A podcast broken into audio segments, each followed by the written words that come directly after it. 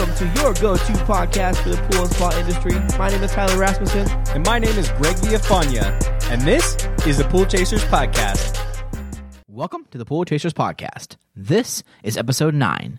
In this episode, we interview Hal Denbar of Patriot Pool and Spa. It was a true honor for us to have Hal here in the studio with us, all the way from Texas.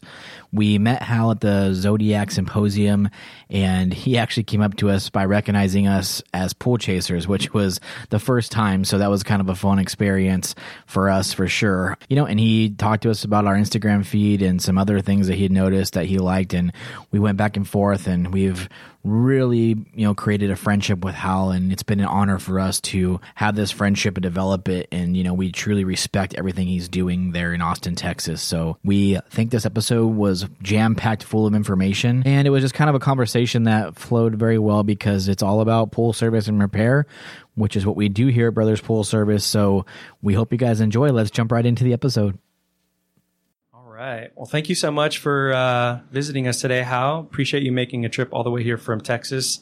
Um, can you introduce yourself to our listeners? Uh, yeah, my name is Hal Denbar with Patriot Pool and Spa in Austin, Texas. Uh, we basically do swimming pool, weekly swimming pool service, and then equipment repair and installation, serving the whole Austin market. Very good. Um, so we met at the Zodiac Symposium in San Diego and there was a lot of different people there. It was a really good time. Yeah, we were having the breakfast, and I didn't get a chance. I know you and Ty were talking quite a bit with each other, but um, that was the first time that we connected. I well, was. Uh, what's funny is I, rec- I recognize y'all from Pool Chasers from Instagram. Oh, that's yeah. right. Yeah, that's yeah, Because yeah, because Tyler was wearing the jobber hat, and I was like, wait a second. I was like, are you the Pool Chasers guy? That's right. Put it all together. Yeah. Jobber, Pool Chasers. Oh my gosh, that's cool. So, were you using Jobber before that point? Yeah, we've used Jobber for over four years now. Oh, yeah. Snap. We started in 2014. The, the when I started pulling out of the field and gave up because the first thing I gave up was repair work, and so I was trying to find a solution to schedule repair guys, and Jobber was what I came across in 2014, and we we we are still using it. That's cool. How'd you actually come across that? If you don't mind me asking. It's been a long time. Probably yeah. just probably just googling and searching different oh, okay. different different software solutions. That's cool. Actually, yeah. we had somebody put some stickers on or like vinyl on our uh, the brother shop and I got an invoice from them and it was super clean. And I'm like, what the heck is this? Yeah. and I saw it was like from Jobber. And then obviously, you know, how we do it, you know, you go back and you're like, dude, this looks legit. It's all super clean and right. modern. I'm like, yep. Yeah. Yeah. But I, basically, I knew from the beginning, I didn't want to, once I pulled out of the field, I didn't want to be a company using paper and going old school. And that was, Jobber was the best thing I came across when I was like, how can we do this on iPads and not, not be old school? Um, and it's it's worked well enough. We're still going four years later. Nice. So I mean, we met we met there, and you know we were talking a little bit. Yeah, you said you had saw us from Pool Chasers Instagram, which is pretty cool. Um, you know, at that time, I don't think it was barely a couple months in. So I think you all had just maybe we're just releasing the second episode. I think so. Yeah, yeah. I think we're um, about to release the Yelp episode, right? Yeah, yeah, yeah. It was like we just released. No, we released episode two that that morning. Oh, that morning. That's yeah. right. So yeah, we had done that overnight and did that morning. And then yeah, we did that. But I mean, you might I don't. Did you see Brothers Instagram for a while before that? I think so. Yeah. I mean, yeah. We, you know, Instagram's just like a, a, fun piece of what we do at Patriot, and you yeah. guys obviously have an awesome presence. So you were somebody that that would pop up in our newsfeed a bunch. Yeah. And yeah. Yeah, I think that's how we saw you guys first was through the brothers one, and then through that one as well. Um, but yeah, we just had a cool conversation. I mean, that was, you're actually the first one that I think called us out for it, which was kind of a cool feeling, you know, because normally it's just brothers. And then I, it is actually like kind of weird to react to that. Like, oh yeah, that, that is me, you know, but you know, it's a cool experience. We talked there. What did you, what did you kind of think about the symposium in, in general? I mean, I, I love that thing. It's the second year I've gone and to me, it's the best event in swimming pool service right now. Uh, you know, I've, I've been to the national show, I've been to the Southwest show, I've been to the Jersey show. ZPPN does it better than all of them. Um, yeah, content wise, and more importantly, I think the networking piece. Like that's that's the biggest value takeaway from what they do. Uh, outside of the fact, it's just cool watching how they operate as a company. Like that's a company that's got it figured out and done right culture wise. Yeah. Um, you see all their people at that ZPPN symposium and they're having a blast. Like they really love working for Zodiac. Yeah. Um, And I mean, that's something I'm, I'm striving for at Patriot. So it's cool seeing somebody that's got it, got it nailed. Was there anything in particular that you went there for? Um, really the networking piece. Um, that that's why that's why I was so aggressive getting the WhatsApp group together that we started with different pool companies from around around the country. Yeah. Um, you know, the the like I mentioned, I, I haven't been in the field in several years, so the, the technical classes I, I could care less about. Um, I, those those those didn't don't don't provide much value to me. But the Sure. some of the business ones, and more than that, just finding other pool guys to share experiences with, because that that's I think the biggest the biggest value that that provides, and, and I'm, I'm I've been trying to encourage them to like increase that aspect of the show because I think that's the only way, the only possible way they can improve it because they're doing it so well is just to continue to sort of open up forums of people sharing experiences rather than having just one person instruct. The Yeah. gen- the generational theme was a funny takeaway from that. Like like there was there was almost a generational war between some of the the, the older folks and, and the millennials and complaining back and forth and all the different in in the culture group and the, some, some of the different classes each age bracket was complaining about the other one and then it, it was it was funny that seemed to be the theme of the the event to me um, from the feedback of, of people during each each session I think it's a good fight to be honest because the the millennials, the younger generation, are really on top of the marketing and social media aspect of it all. But I don't think that we know as much as some of the older cats. Oh, yeah. So that's kind of the fight where they have the knowledge and we know how to get the business. So I think if I were, you know, part of the older generation, I would be a consultant or something and just go work for one of these younger companies and just, you know, make bank doing that because they, they know their stuff. I mean, we have a guy on our team that he's a little bit older, but man, he, dude, he's got, you know, 15, 20 years of knowledge that you can't go to any school. There's no books you can read to know what he knows. Um, so I think there's a really good, you know, kind of fight right there.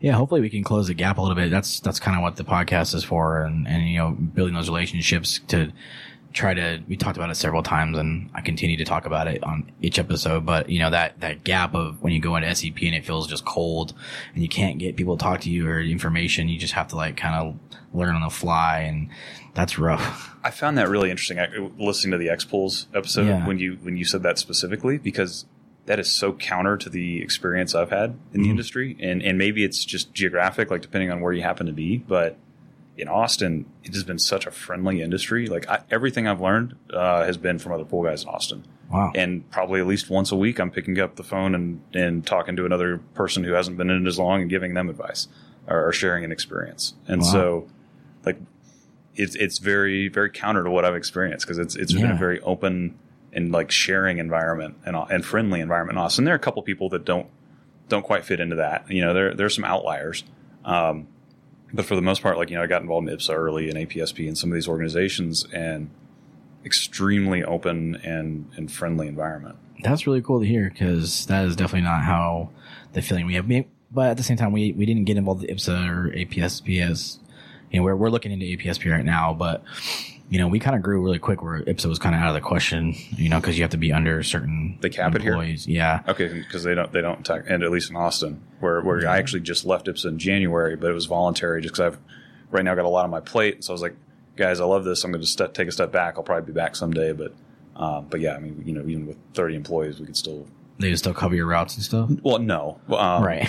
No. See, But, that, yeah, that's kind of, I mean, I think the cap is more applied to that. Like, And- if and one so- of your guys is sick, then we're not. we're Right. not Yeah. No, it's only for the individual pool owner for sure. But to me, the the primary value I got out of IPSSA was the experience, experience sharing. Like it was finding a peer network of people doing exactly what you're doing and being able to bounce ideas off of them. And so that that was even out- after I outgrew ever being the, the guy cleaning a pool and needing route coverage. Uh, you know, I was still getting lots of value out of it for sure. Nice. Yeah, well, that's that's interesting because we definitely should probably pursue that a little bit more on our end of that. That maybe maybe we wouldn't be so feel that have that cold feeling, I guess. But that's interesting here because I think that's pretty cool. That's I guess that gives us some uh, hope that people are open to sharing. You know, Yeah. So another company, uh, Gohlke, Gohlke Yeah. Pools, Yeah, they're from Denton, Texas, and you're from Texas. So Yes. we were just talking about that. Did you happen to go to that HR class? I did, yeah, and it was it was excellent. Um, It was Gold- mind blowing, wasn't it? It, it was. I mean, Gohlke's just such an impressive guy who runs such an impressive company. Um, they're, I mean, they're well known in Texas for doing things the right way, and he's an instructor. I think almost every year at the Southwest Pool and Spa Show. Definitely a guy that that I, I try to model things after any chance. Like in, anytime I get a chance to observe the way they're doing things because they do it right. And and that class was really cool. Seeing going back to that like takeaway theme from the the ZPPN symposium of the generational gap. Gohlke has just bridged it as if it didn't even exist. Uh, watching the way he's he's transformed his business to adapt to today's workers has been stinking awesome. Like they they've got they bring in a barber for haircuts. They have a, a basketball hoop and like rec room inside their office. You know they're uh, doing meals all the time as a company and community service and parades. Like it's it's really cool to see the way he's adapt. He, he's he's identified what makes him an attractive employer or what could make him an attractive employer, and he's executing on, on it, even though it makes him uncomfortable. And and he and he was honest. It makes him uncomfortable to do business that way because it's so foreign to him. But he knows that's what it takes, and so he's going to do it.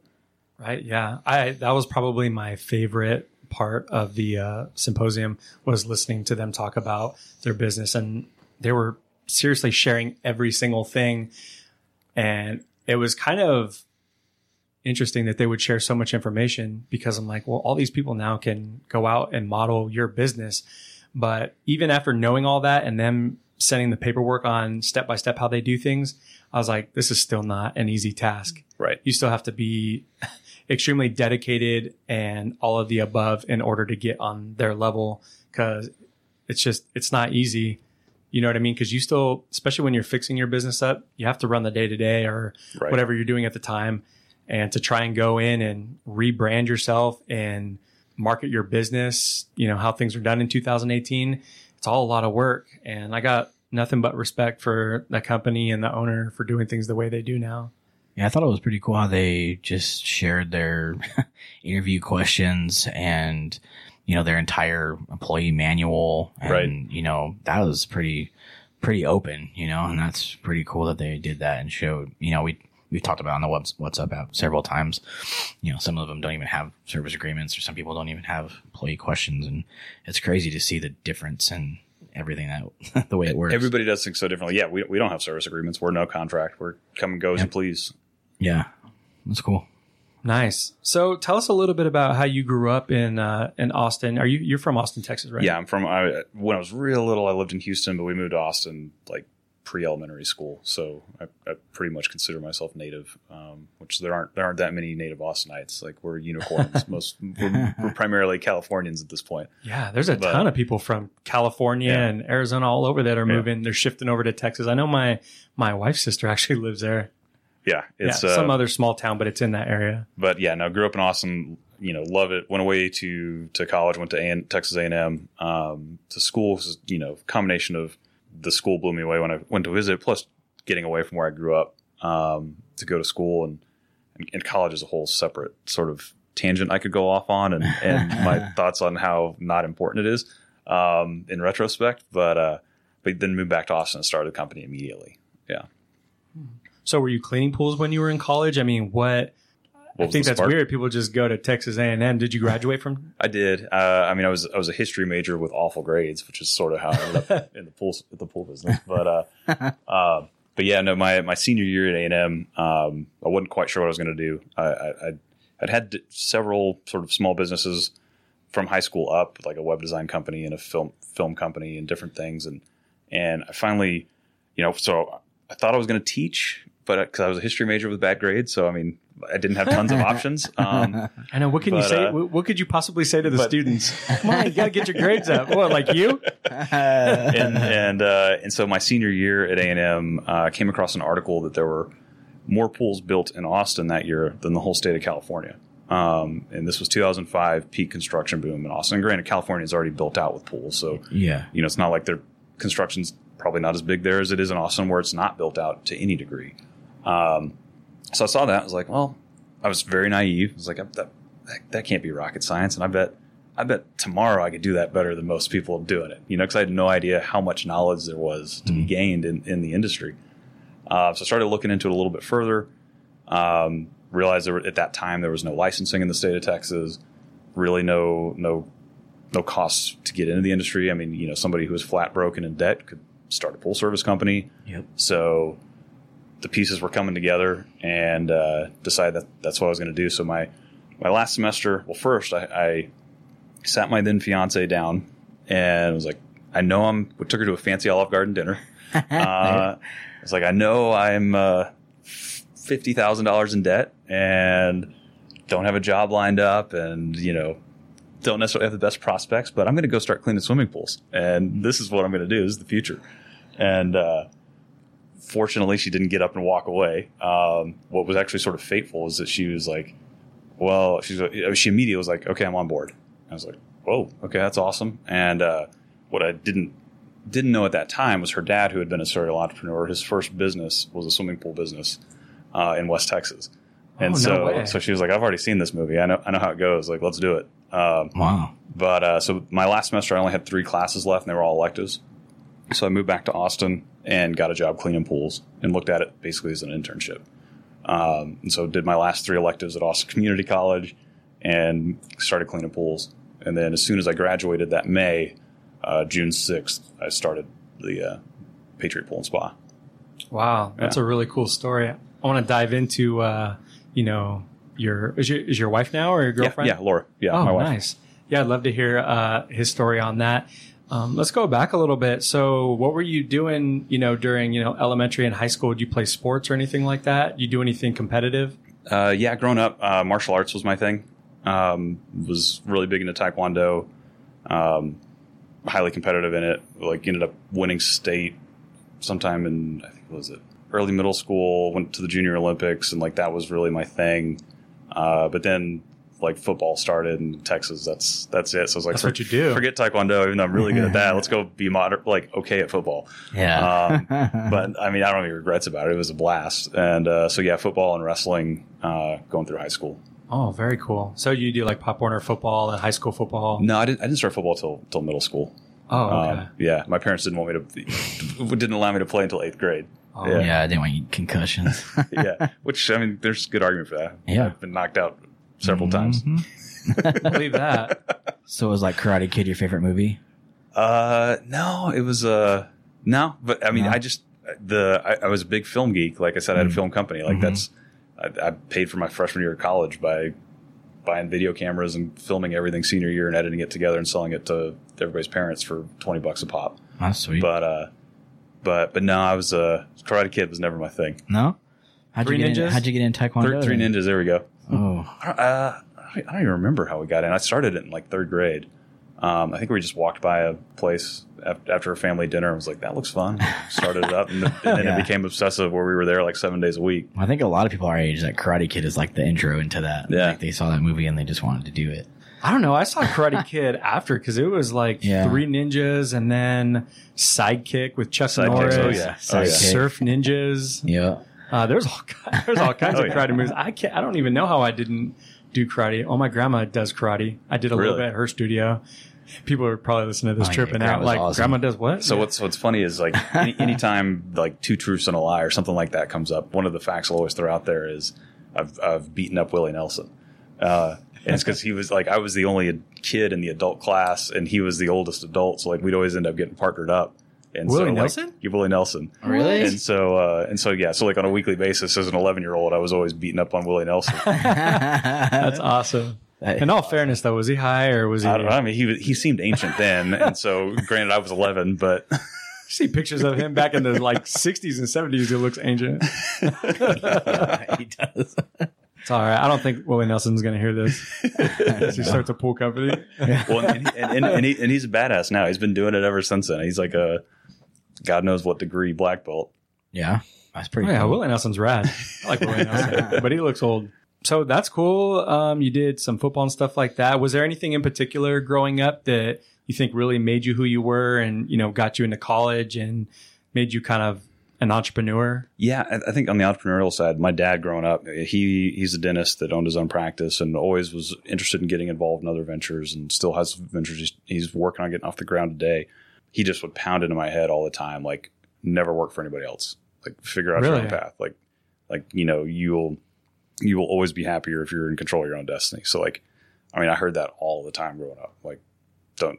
There's no reason to ever go work for somebody else. You can figure it out on your own. Go do something on your own. And so that was just like, I mean, that I think that's just was ingrained into me. That was the way it was going to be. And don't you think the point of going to college, especially such a renowned college like Texas A&M, the whole point is to go there, get an education, get a degree, and go get an office work for job. somebody? Yeah, yeah, yeah, to a degree. And I think I think that was that's part of why I have issues with with our culture in the way we look at college. Like l- looking back at it, I you know, for coming from my dad being a dentist, so he was he was a pretty successful guy. Um, he was a doctor, made good income, had his own practice. Like it was just the next step that was expected of me to go to college. Like there was no alternative to not go to college, and so. And, and, and it was all academic too. Like I didn't even think of like functional trade skills. Like I remember as a freshman going, "Wait, construction science? Like that's a college degree? Why would anybody study that in college?" But now I'm like, "That's freaking brilliant! Why didn't I spend four years Should've doing took that. construction science?" Like, Sure. um, and so like I- you know, I, I feel like the I, that, that was just the path I was supposed to go on, and it wasn't necessarily a great path. I mean, it was a path that led to lots of debt and and time that could have been spent income producing and doing other things. And and and you know, and I had a blast. Like I mean, I Aggie football is probably one of the things I'm most passionate about. Like there's lots of things about that time I'd never I'd never give back, but um, but I don't know that I paid as much money for it as I did. Like it, Sure. it's you know, I, I think it's it's sort of a, a sickness of our society, just strapping people with debt with no no end game. yeah, that's definitely the next industry that's going. it's going to go away. I mean, it's it's it's just takes kids puts them in two hundred thousand dollars worth of debt and for nothing. You know, we could talk about that for a long time. Yeah. because I think we have the same and- same mentality yeah, as and, you and, do and especially what what's shocking to me, and this is like totally tan- going on a tangent, but Oh, um, let's go with it. the you know when hiring people right when we you know i'll post a technician a job post for a technician and we might get two people over the course of two weeks that'll respond to it um, for the first time ever i posted a job and this was probably two or three months ago for an executive assistant in a week i got 130 resumes 128 of them had bachelor's degrees and it's, it's a position that the technical position has way more upward mobility Sure. um, or potentially has way more upward mobility.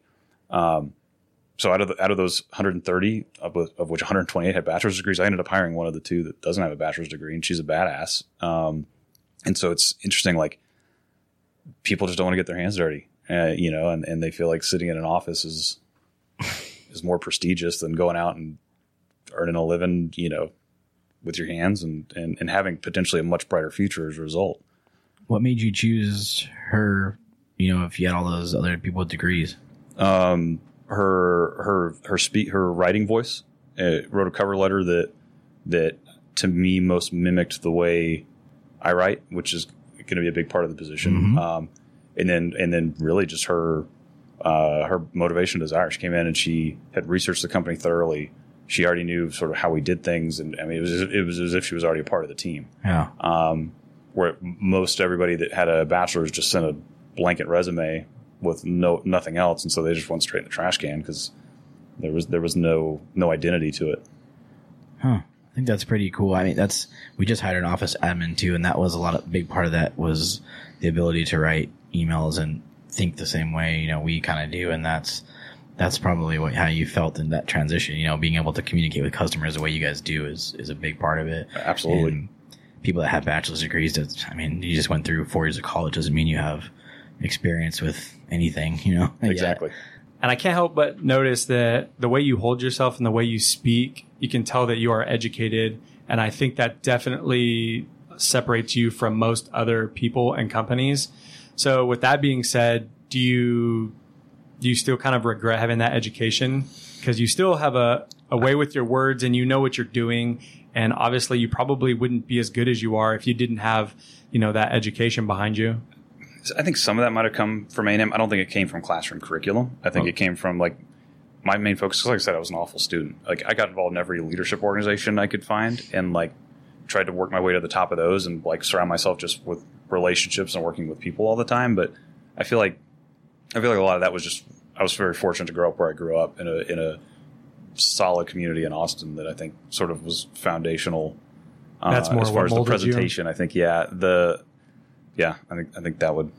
But I mean, you're very well. I mean, you're very well well spoken, and you you can put your words together. I mean, a lot of people in this industry, you know, either just start as a pool guy and then decide that they are sick of working for somebody else, and then do it themselves. And What, what's But- int- what struck me, and I've totally forgotten about this. It's been years since I've even thought about this, but you bringing that up um, was like the first few years I was in, in the industry as a one one man pool shop out cleaning pools.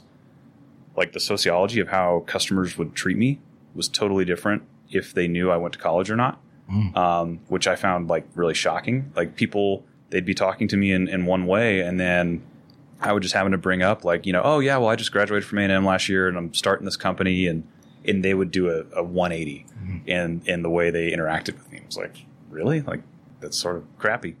I think it's weird how that happens because even when we're doing some of the initial bids and things like that, and they're they kind of ask, you know, what's your position? Will I ever see you again? Yada yada yada. It's like, well, I'm one of the two owners. I probably, just to be honest, we'll go back and forth through email or maybe a phone call, but you probably won't see me again. Like, oh, you're one of the one of the brothers. Like, yeah, yeah, I am. but it just kind of it's weird how everything changes. Not that well, sometimes they could be kind of rude. It's been a little while, but it's kind of crappy to think that if anybody else were there, they would Right. be a different way. Well, you know and, what I mean? and I'll get that feedback from from our guys sometimes of somebody that I've only interacted with over the phone and sweetest person in the world from all my interactions, and they'll be like, "This person is the biggest asshole in the world." I'm like, "Really?" And I'm realizing it's they're they're treating people differently based on on what they treat I them like the help. Like, Yeah, like and it's it's- just it's somebody like- cleaning a pool. It's it's ridiculous. yeah. yeah. and, and and then you know we'll we'll pivot sort of how we respond to that customer. Um, You Yeah. know, once once somebody reveals true colors, they it impacts the way we interact with them. for sure.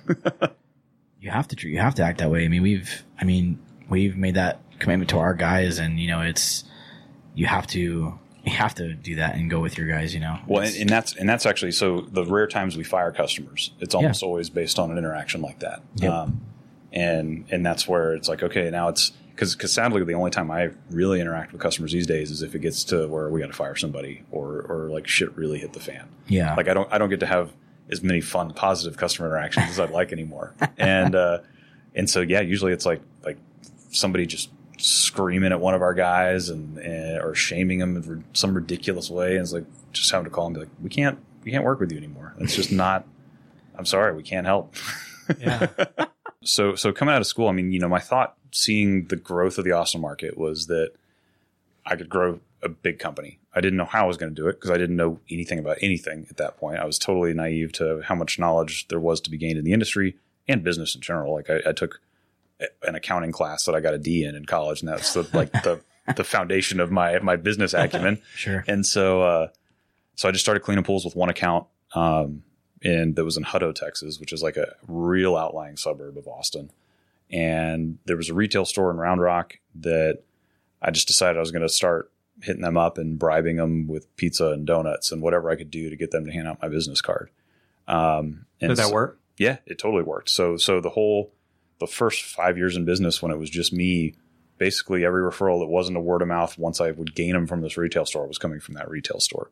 Um, that retail store ended up getting bought out by Leslie's, so then that got shut down. Which I was very fortunate to like have gotten a base of pools big enough at that point where you know I could still survive without that lead source. But um, had that happened earlier, it would have been bad news for for the future of Patriot. But And what what year was this exactly? uh, You say well, I, 2005. sta- I started in, it in 2006. okay. Um, yeah, June 2006 is when we started the company. And so, you know, until about 2011 ish, it was just me.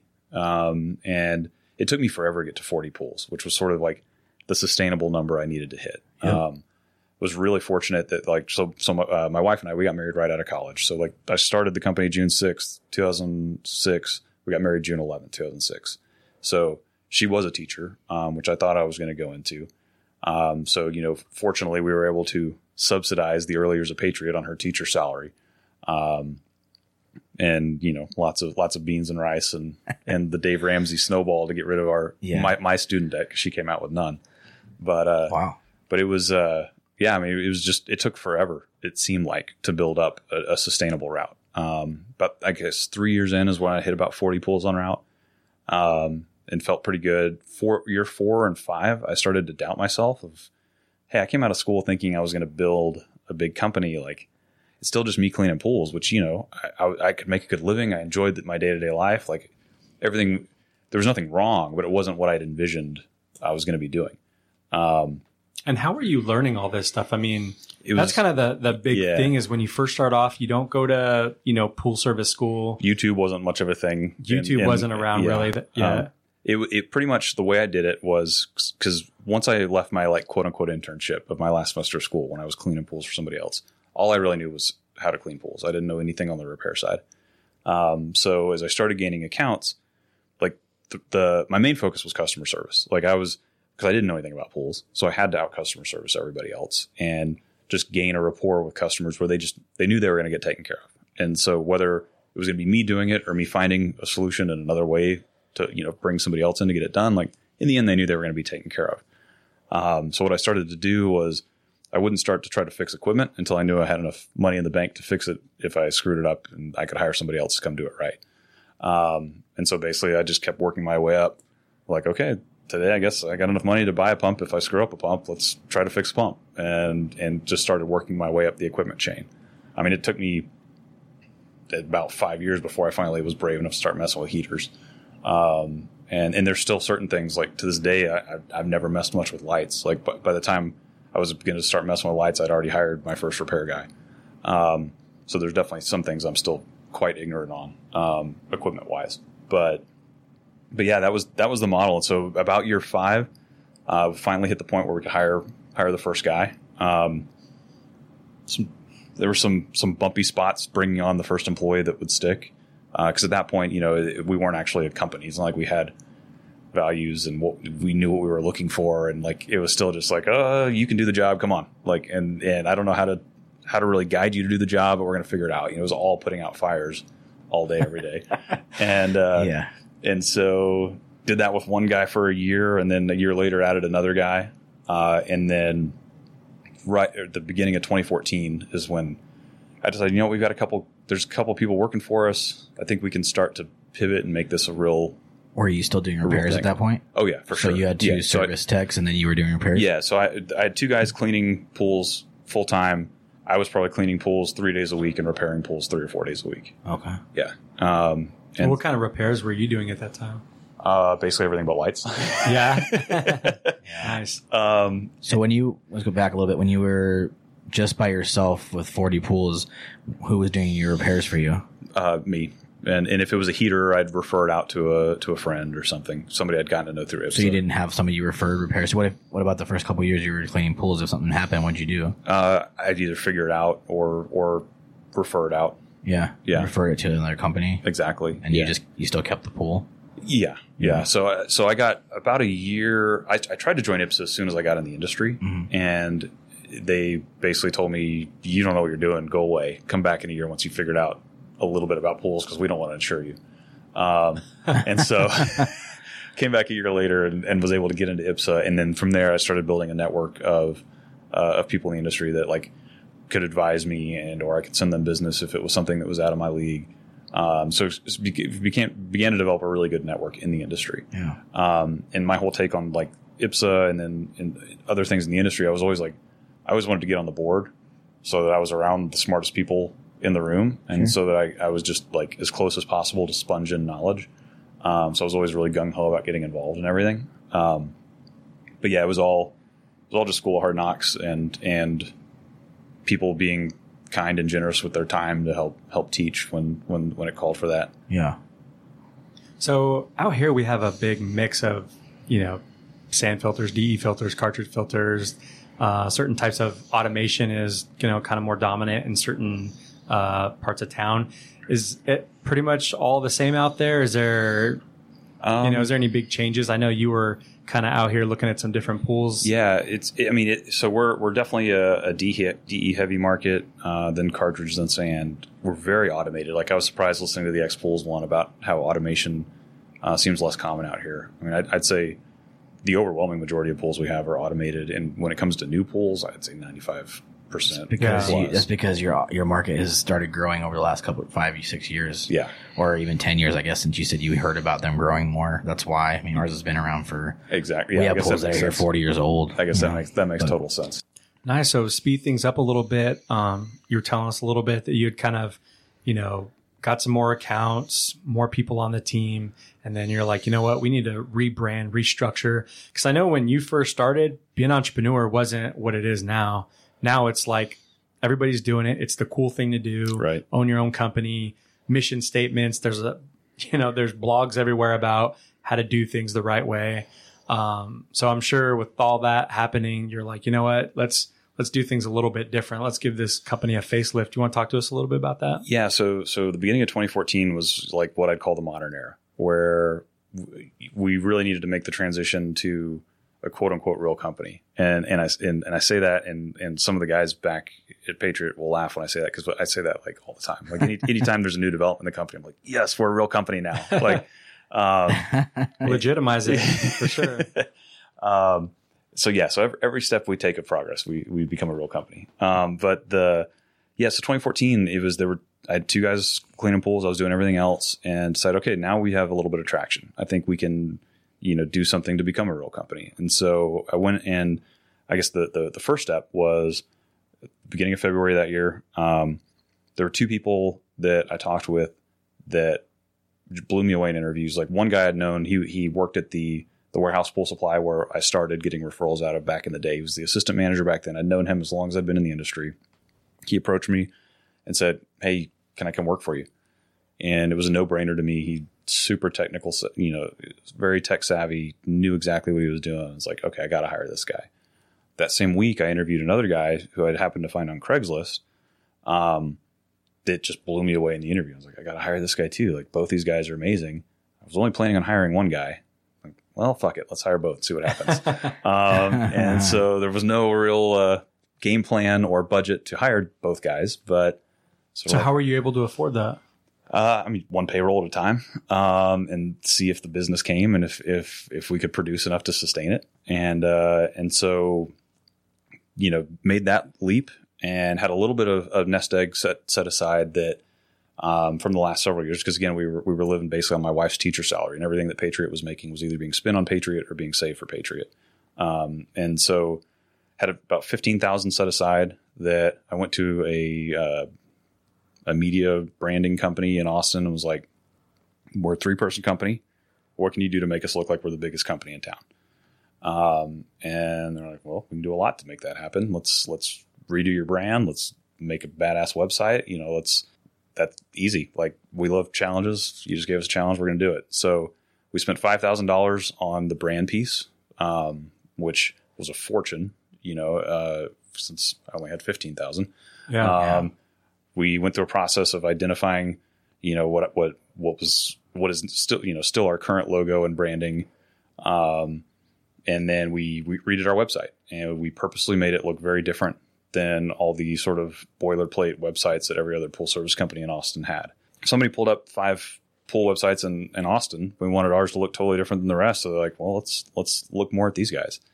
Um, so in like the span of about two months, I hired two guys I didn't know if I could afford, and I spent basically all the money we had on redoing our brand. And then we started taking off like a rocket ship. We hired six technicians that year, um, and that just sort of started the snowball. And we've been adding five or ten a year since. Nice. So back to rebranding because that's kind of more my department. How important do you think that really was? Was really going back and forth with, say, the graphic designer and choosing the logo. Were you thinking about how it was going to look on the shirt, the hat, the website? ev- on everything. Somebody Yeah. comes up to the front door. Was that that important to you? Absolutely. I mean, especially because I was spending a, th- a third of the money I, I had, and you know, so, so yeah, it was whatever this could be on. One, I want it on everything, and I want to consider how it's going to look on everything. And the process was actually a lot of fun and really cool, going through different uh, sort of vision boards and finding things that like I really identified with, and that I thought our brand really could identify with, and and narrowing things down to to what our final logo would be. Um, but we really wanted to focus on on Austin and being like essentially Austin's pool company. Um, and being sort of funky and and cool and modern, um, like you know Austin's identity is, and uh, and so that was that was a real big piece of what we what we wanted to come away with, and I mean it some something must have worked with what they did because I mean that the the growth that that combined with the people we brought on at the right time, you know, really really started proving out. Yeah, it's definitely an eye catcher. I mean, just looking at the shirt you're wearing right now, it definitely sticks out. It doesn't look like your normal, you know, pool service and repair company. Just like Brothers logo, it doesn't look like your typical um, pool company logo.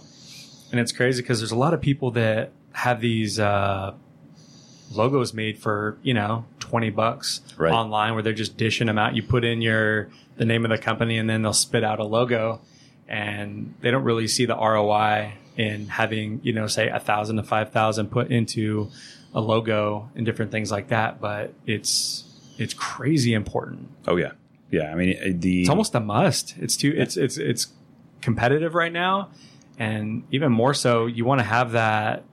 You want to have something that you invested in. It really like mirrors who you are. Right. You know what I mean? Like I wanted when we were talking about branding and the logo and things like that. It was really important to have that mom and pop shop like feel to it. No matter how big we are, you could look at the logo and things like that, and it just kind of like looks like the good old boys, you know, mom and pop shop Right. spot. And it's just crazy how important that is. I love it. yeah. Yeah, so let's jump into Patriot Pool and Spa a little bit. Um, can you just tell us about the differences, you know, between you and other companies in Austin? You know, your guys' culture and you know how you kind of go about your day to day stuff. Yeah, yeah, absolutely. So, so, so starting with sort of our, our culture and identity from the very beginning, and and, and I, I go through this, and, and anytime we interview somebody, sort of giving the the backstory of who we are to build to who we are today and who we want to be. Um, we were a customer service company first because when I started Patriot, I didn't know anything about pools, so I had to be a customer service focused person as our as our top priority. Um, and we've really carried that through. I think over time, like that's still we're a customer service company that happens to service swimming pools, you know, not vice versa. Um, and so, what we're looking for when we hire people, there, there's very distinctive traits. Like our core values are, and, and we we've actually just really solidly identified these in the last 12 months, and and we're still in the process of like making them public knowledge to everybody in the company, which like sadly we haven't done yet. During our hiring process, they've been an integral piece for the last couple of years, but but we haven't publicized them internally as much as we should. But what we look for is positive attitudes, the ability to communicate at a high level, passion for good work, and accountability. Like to me, if, if, if they have if somebody has those four qualities, they're an instant fit on the team.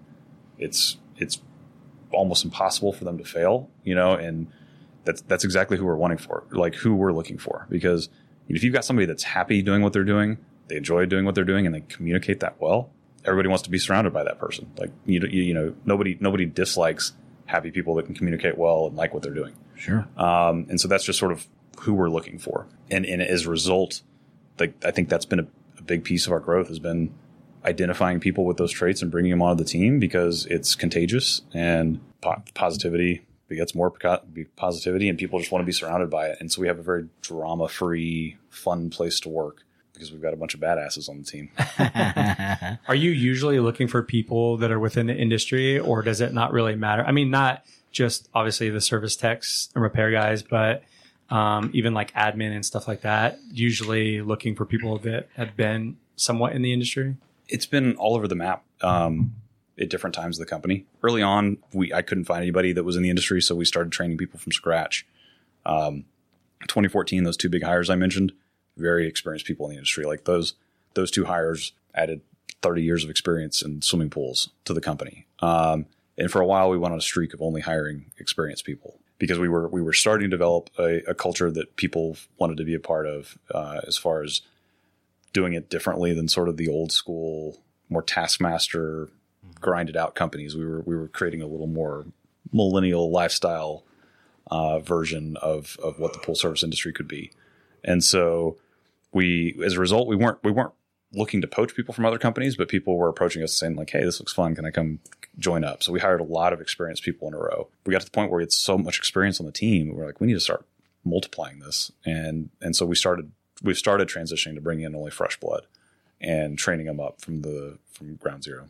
Is it difficult for your team to adjust to change? Because I know that I think we have similar stories and we're constantly having to take on new software and different processes and different things like that.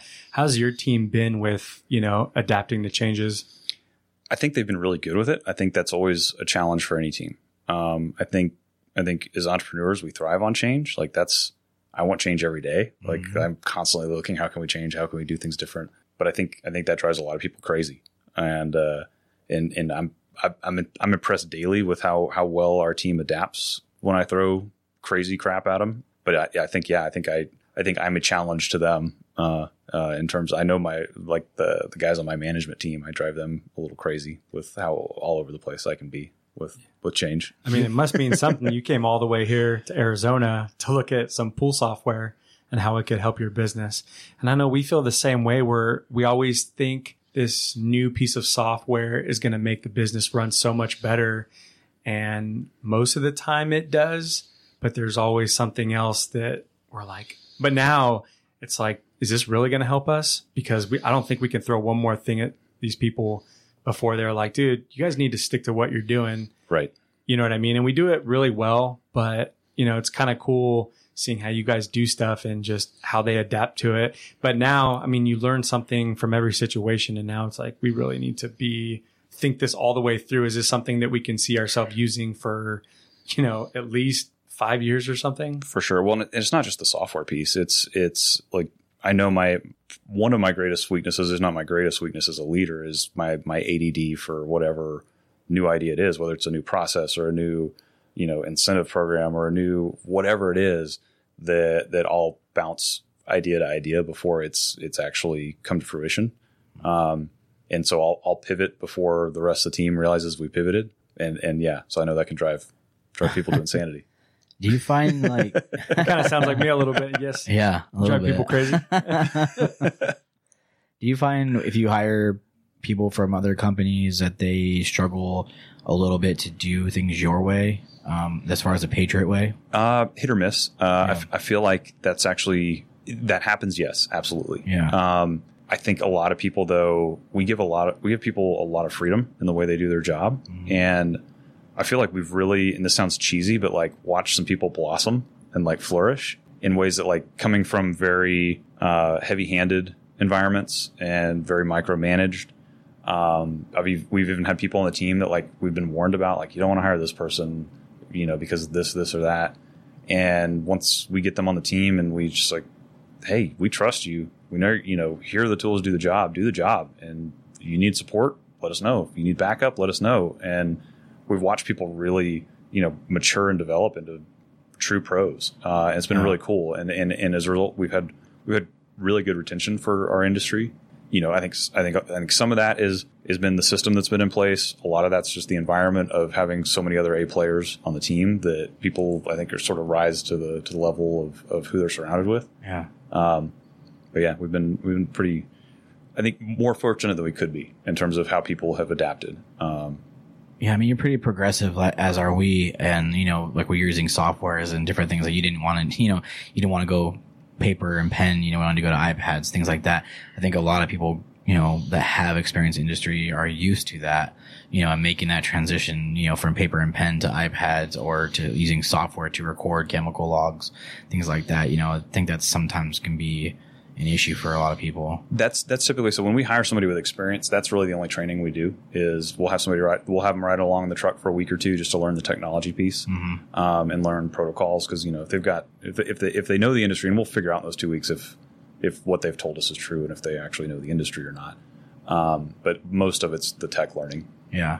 How do your techs report if there's issues with the equipment or things? Uh, so we have uh, uh, sort of home cooked PDFs. Uh, we call them repair request forms that they'll mention what you know the date, the customer, what they've seen, how urgent is it. Like we have a three tier urgency thing. Is the customer aware of it? Because if the customer's aware of it, it's always urgent because you know they don't know whether it's urgent or not. Uh, and then details, and then we have um, so Slack is a uh, an app we use all day, every day for uh, Slack's cool. internal communication. And so we have an equipment pics thread on there uh, where then the technician will throw the pictures up there. That the repair manager can, he gets the email request. He'll print it out. He'll usually print out a stack of them and put them in order of urgency.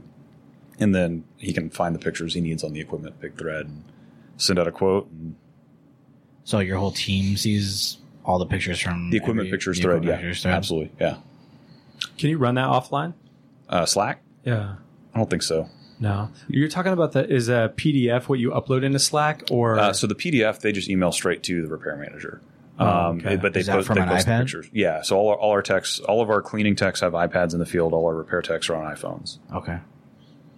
Okay, that's interesting. They don't mind bringing the iPads with them everywhere.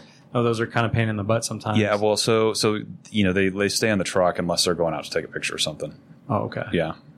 So if they have a repair thing, you take the iPad to the backyard, take a picture. Yeah. They run back, take some pictures, and Have you lost over. iPads that way? A, a couple, um, Yeah. less than you would think. I think. Right. I think we've lost two or three over over four years. That's pretty good. We So- lost one tablet, I think, but that's that's been it. Every- All the Didn't it go- phones and tablets are all Didn't right. it go into the pool? Yeah. Fall Yeah, in the yeah, water? yeah, I was gonna say loss Yeah. is, is a kind way of saying Yeah. either It- smashed, yeah. run over by a truck, uh, exactly. dropped in the pool. Dropped in the pool. we netted it out. it sort of still worked. Just, uh, after that, put it in rice. So talking about pools, how, what's the average time you guys spend in a backyard or the service technicians? Uh, very seasonal. Um, so, as, as a company policy, we have a 20 minute minimum um, that we expect our technician to be on site at least 20 minutes um, because there are there are times you're in the dead of winter and the in the heat of summer, you could get in and out of, of mini pools that are on our route in probably 15 to 20 minutes. Um, from the the customer like value prop side, though, we want to be able to show the customer that we're Is You that know. is that because of because the weather allows that, or, Uh, or just because that time of year, not much is getting in the water. Like, Like- basically, you're doing chemistry, brushing the walls, and, and so there's not much probably nothing in the pool. from the trees or Yeah. something? Okay. Exactly. So you're just walking up on a pretty clean pool. Yeah. Um, and so, you know, we want to make sure that if a customer calls in and says, "Hey, I don't, I don't know if if so and so was here for long enough, or if he came," that like if we check the GPS, we can say, "No, he was here for you know 24 minutes. Here's a screenshot of him on site." Um, so basically, like we come up with that rule so that we can back up our guys. Because if you're on site for 12 minutes, we can't back that up. Like that's we can't charge a customer for that. We're going to end up giving it away for free. Um, so so that rule is is is not a like authoritarian rule. It's like let us have your back because if you don't do at least this, we can't even pretend to have your back because it's not justifiable. Sure. Um, but the seasonality comes in where in the fall and then the spring, those visits can double or triple easily. I mean, you know, to be in a backyard an hour plus isn't totally unusual in the in the fall or the spring. You pay your. I mean, you kind of. So you you're averaging. That's just average throughout their pay. You know, I think you do It is, salaries, yeah, right? we, we salary guys, um, and, and and it evens out. You know, the they're getting paid the same no matter what time of year it is, but you know, life is much easier in the winter and summer than it is in the fall and the spring. Sure. The, the spring is the big, like, okay, you know, this sucks. Buckle down. Can I get can I get through the next month and a half, two months? Because it's it's no fun being a pool cleaner in Austin in the spring. Yeah. But the rest of the year usually makes it makes it worth it. Take the good with the bad, huh? Yeah. what kind of trees are you dealing with? That, live oaks are the are the miserable part of spring. Hmm. Yeah, so we get we get the leaves and then we get the pollen, and the pollen is is as bad or worse than the leaves. yeah, we have that from the the Palo Verdes, those little yellow flowers. Same thing. It's awful. so when did you switch to salary? Uh, we've done that from the very beginning, uh, and and the main reason there's no like no mastermind plan behind it. It was I'm too busy to figure out payroll math each week. Like here's a flat number, um, and so you know we we've we, and we've never evolved past that. We're we're exploring the idea of evolving on our repair side to another format, um, but that's just started because it was easy and and have never changed it. That's kind of a opposite. I think a lot of what the industry does. See, like a per pool basis or you know an hourly basis, and I think what you're talking about with the repair side is kind of doing like piecework pay, right? That I mean, we're we're exploring several options Right. on the repair side. Yeah. Um, but basically, yeah, I, I set up a shitty system on the repair side from the get go as far as Yeah. being a sustainably like profitable division the way it should be, and and because of the I put a very light workload on our techs, um, and uh, and and they might they might argue with it being a light workload, but um, but it, it's it's you know they're our guys are probably working thirty to thirty five hours a week. You know they're not putting in tons and tons of time. And in that, and to a degree, that's the way we like it, especially on the cleaning side. Like we want, we want to be a company where be here for a short amount of time, kick ass while you're here, go do something else you're passionate about. You know, whether it's art or we have some, some chefs on staff, we've got some musicians. Like, you know, this doesn't have to be your life. I, you know, if you want to be miserable and grind out 60, 70 hours a week, like there's plenty of places you can do that. Like we're going to try to do something different. That's cool. So, you guys do anything special? You guys like have events or anything like that? Yeah, uh, we do. Uh, we've done F1 is in Austin. We've gone out to the F1 race before. Uh, we've done some brewery tours. We'll have parties at the office. I don't know. We try to do them once a quarter or so. Sometimes I get I fall behind on on scheduling those well. We've we've had some cool uh, awards we've gotten in the past where we'll take the team to go do that. So I mean, we're always we're looking for ways to have fun for sure. Like that's that's something that we we know is important. We want to try to prioritize when we can. Is that difficult to do with such a large team? It's getting more difficult. It's pretty stinking expensive sometimes, but Yeah. it's but it's I mean it's worth it. I Well mean, worth you know, it. Yeah. For sure. So, you want to tell us a little bit about the size of Patriot Pools at this point in time? Uh, yeah, we have about 30 people on the team right now. Um, I think 29, I think, technically. Um, and I say that because, like, we are shifting week to week, especially this time of year as we're sort of ramping up into the season. Um, and what's been a really cool evolution lately, and where I'm not even fully in tune, is our management team is is so badass that they are starting to bring in people without me even being aware of it. Like I'm getting email intro to an employee, and I'm like, "Hey, we just hired somebody. That's awesome." Uh, the Put this guy on the website real quick. Who's this? um, so so I mean that that's like a really really cool development in the the sort of history of the company. It's there's also sort of a a, a sad side to that that I'm like, well, man, I don't I don't get I don't know everybody really well anymore. Um, and so that that's something like I, I want to refocus on going forward. I'm trying to find ways to to individually get to know the newer people in the company that um, that you know I don't get one on one FaceTime with like I like I've always I always have you know historically. Yeah, that's been a little bit of a challenge for us lately too, because we, you know, we're over here now, and then it's just you're trying to make sure we get that enough time with each person to kind of, you know, not lose that, you know, relationship is, is a little bit hard. It seems like you've done a really good job of everyone focusing on Patriot Pool as a whole, one, and it's not just how. Because I even noticed on your website where you, as the owner, CEO, were at the very bottom, and I mm-hmm. thought that was interesting. Usually, you know, it's going in order of rank, but you know, you were way at the bottom. I just thought it was really cool, and just by talking with you, it sounds like everyone's kind of more, especially when they got hired on. It's like, dude, it's all of us. We're all Patriot pools. It's not just one person in particular, even though you started it. But I bet that helps because now you've taken yourself away or you have been for a couple years where you have to do because the back end part of the business has to be done and it's crucial to make that machine run. So, you know, it's cool that there's not really that issue. It's probably more difficult for people that used to have a day to day relationship with you that saw you more often than they do now. But is that usually when people, you know, get brought on? It's probably not as big a deal. I mean, you know, th- that's the goal is to be, you know, a, a brand. The goal is not to be, you know, Hal's Pool Service, you know, and that, and that was very intentional from the get go, and and that's that's only developed further based on the people we brought onto the team that just can run with the Patriot banner. Um, and so, so I mean, there's definitely intentionality to that. Like that's, um, you know, I, I want. It, it used to drive me crazy as we would start to develop an online review presence when people would like name me by name in the review. I'm like, ah, just put Patriot. Like, like let, let's keep let's keep Hal out of it because I don't want people to call Hal. I want people to call Patriot Yeah. Um, because you know that way it'll it'll help as we grow and, and make it an easier transition for for customers. You know that that it's not they're not calling an individual. They're calling they're calling a, a company that has its own identity and its own values and its own you know way of being. Do a lot of people not understand how big you guys actually are now? Uh, I don't know. It's it's hit or miss. I mean,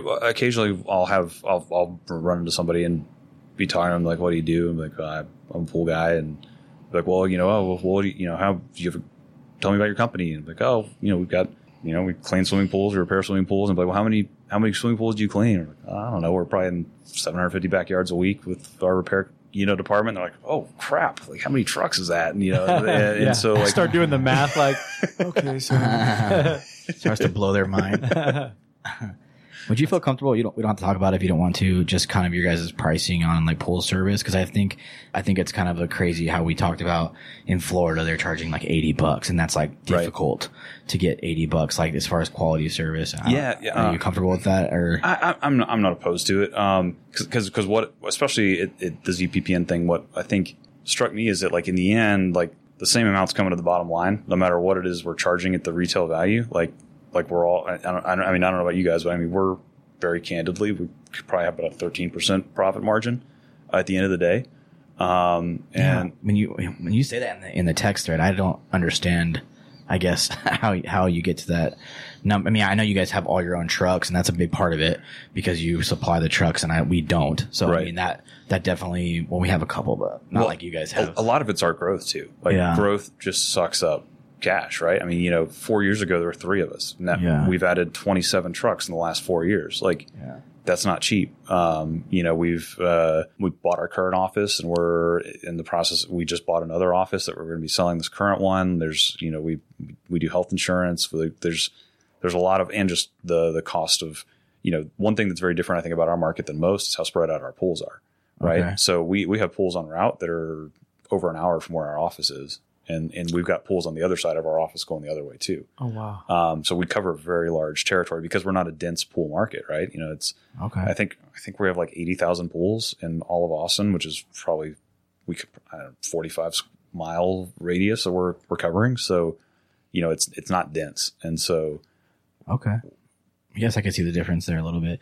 I think what you you know you have like a different type of plan than most people do, you know, and by providing those trucks and you choose to use the money, put the money back into the business where I don't think a lot of people do that. Not, I mean, we, we do a lot of it, but you know, we use towards different things, but mostly the people. Um, we we But- definitely. I mean, we are in a all in reinvestment yeah, phase. Oh, yeah, Yeah. because because I want to just grow. I mean, I, I want to grow the hell out of this thing. I want I want to do something nobody's ever done in Austin and and and beyond possibly. Like I want to.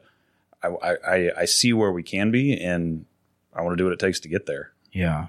So what do you think? I mean, that, so that 13% you're making, you compared to what us and other people are doing, and you think that's still, I mean, cause to me, if you're making 220 a pool man like that, that's crazy.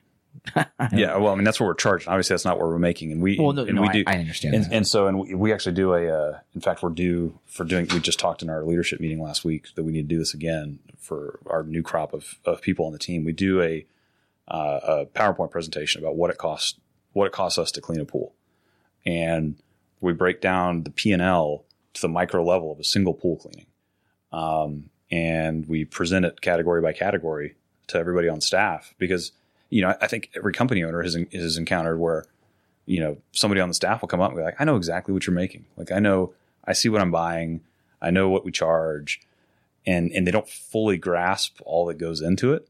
Sure. Um, and so that's where it's sort of mind blowing where we'll break it down where, you know, you go out and clean a pool and the total sale for the labor, all the chemicals, because we do chem plus chems and parts, right? Those aren't included in our, in our, in our pricing. You know, an average sale might be $52 per, per weekly cleaning. In the end, we're only profiting like $4 on the labor and we're probably profiting $5 on the chemicals and, and, and goods.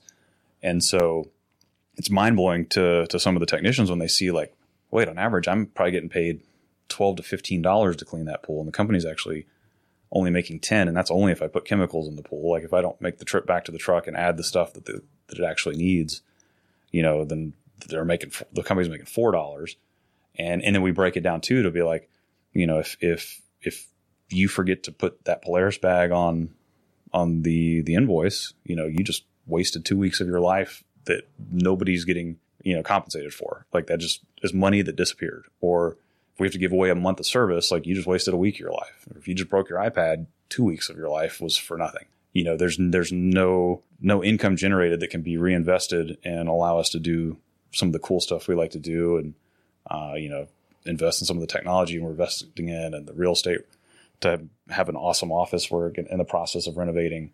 You know, putting it putting it in real numbers changes the game to to the technician uh, as far as perspective goes, for sure.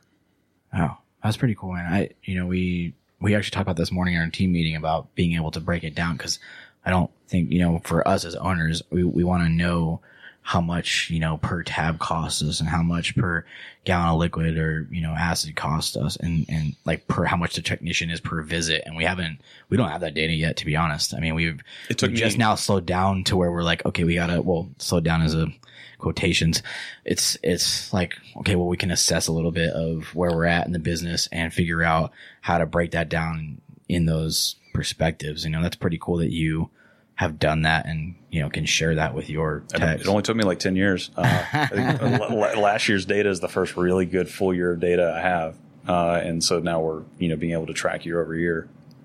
And is that being able to kind of forecast too for your growth and stuff like that? Uh, to a degree, yes. Yeah. Um, I'm still not, I, I'm not, I'm not a great, I'm not great at looking forward. I, I, I've historically been a reactive uh, owner and leader in terms of like putting out fires and things. This is the first year I've started to realize like, wait, I can turn my head and look forward and and and plan more accurately. Um, and a lot of that's because I didn't have the data to do it with. Um, Yeah. and, and I still feel like even with only one solid year of really good financial data and, and building a second year, I still don't, I still like there's not enough for a trend, right? You know, Yeah. um, and so I'm looking forward to the next several years of Being able to compare and contrast those numbers. exactly.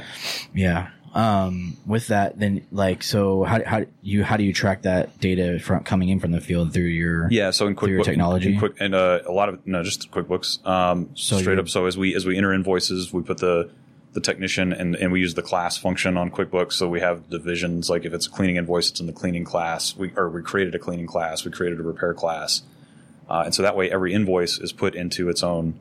Um, you know, class, and then we do the same thing on purchase orders, right? So if it's a cleaner buys it, it's going on on into the cleaning class, and, and same for repair, and so that way, from a, a gross profit standpoint, it's already just boom on your report. It's done.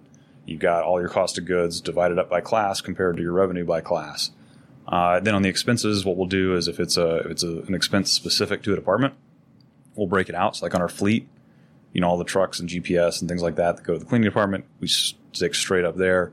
Uh, if it's a shared expense, we do a revenue split. Like so, if it's you know, tip historically we're like sixty percent cleaning, forty percent repair. So if it's say rent for the office, sixty percent of it's going to go on the cleaning books and forty percent is going to go on the repair books. okay. So you, are you itemizing then pretty much everything? Every single every single thing that hits our P and L, I classify specifically. So it never goes under like a, like a labor. It's just, it's always like pieced out, like, you know, O-ring here, O-ring, like, Well, so so that no, I don't get that Okay. specific. It'll be you know Jandy parts versus Jandy whole goods, Pentair parts versus Pentair whole goods. Um, Okay. and so we'll, we'll we'll you know we've got some broader categories there. Yeah. Sure. That's cool.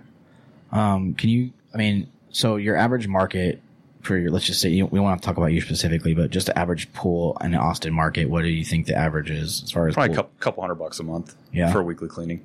I mean, that's the like decent companies. I mean, or Yeah, that's like, That's that's a decent company. yeah. Yeah, I mean, there's guys out there doing it for half that that are in business for two weeks, and they then they realize, oh shit, I have to drive 40 miles to my next pool, and they they're they're not sustainable. See, that's a big, that is a big difference. I, I don't really, I guess, put those two, two and two together. I don't, I don't know your market, obviously. So that's, I mean, that makes a big difference if you're driving 40 mile, you know, between pools. Is that like, do people do that on an average? when you're starting, yeah, when you're start like when when I started Patriot, and it was just me, one guy cleaning pools. I had pools in Round Rock, Texas, and then pools south of Austin, where I was in the same day. Yeah, I mean, I was I was in the window time, windshield time, like door to door was four times what it would take to clean the pool. Um, Wow. so yeah, that's especially early on when you're just taking whatever comes in the door because you just need you need business. Makes a lot more sense now. Why you guys charge that much? What's the average size pool out there, gallon wise? Uh, probably eighteen to twenty thousand. 18 and 20,000. Yeah. A lot of dive style pools or mostly play? Uh, mix. Mix. It depends on the age. The older pools are more dive style. Newer ones aren't. It's not as common. Do you guys have mostly suction side cleaners or pressure side cleaners? Hundred percent pressure side. Really? Um, I was laughing with Chad out at a pool today that I went to go look at. I was like, "What's that?" Like joking around, like as if I'd never seen a suction side cleaner. Because I think I've probably seen less than five in twelve years in business. really? Because it just wouldn't make. I mean, the the amount of debris we get, especially seasonally, you're just going to screw stuff up trying Yeah, to pull that- that stuff in. That's because you're trying, you got, got bigger leaves too, right? With your oak trees. So the Polaris is better for that. type of- Absolutely. So yeah, we're you know Polar like any Polaris pressure side cleaner, and then uh, the new robots I've liked a lot. I've never been a robot fan historically, but the new the new Polaris robots has been pretty cool. Yeah, is that a what is that? How do you use that? Uh, Is that that's a like a plug-in yeah, yeah, yeah, the robotic cleaners. It's Yeah. like the one that Nick showed us. Yeah. I've been super impressed. Uh, I ended up uh, throwing one on my pool, and I've, I've been blown away. Now the weakness is, I guess the new one they say you can put on a schedule.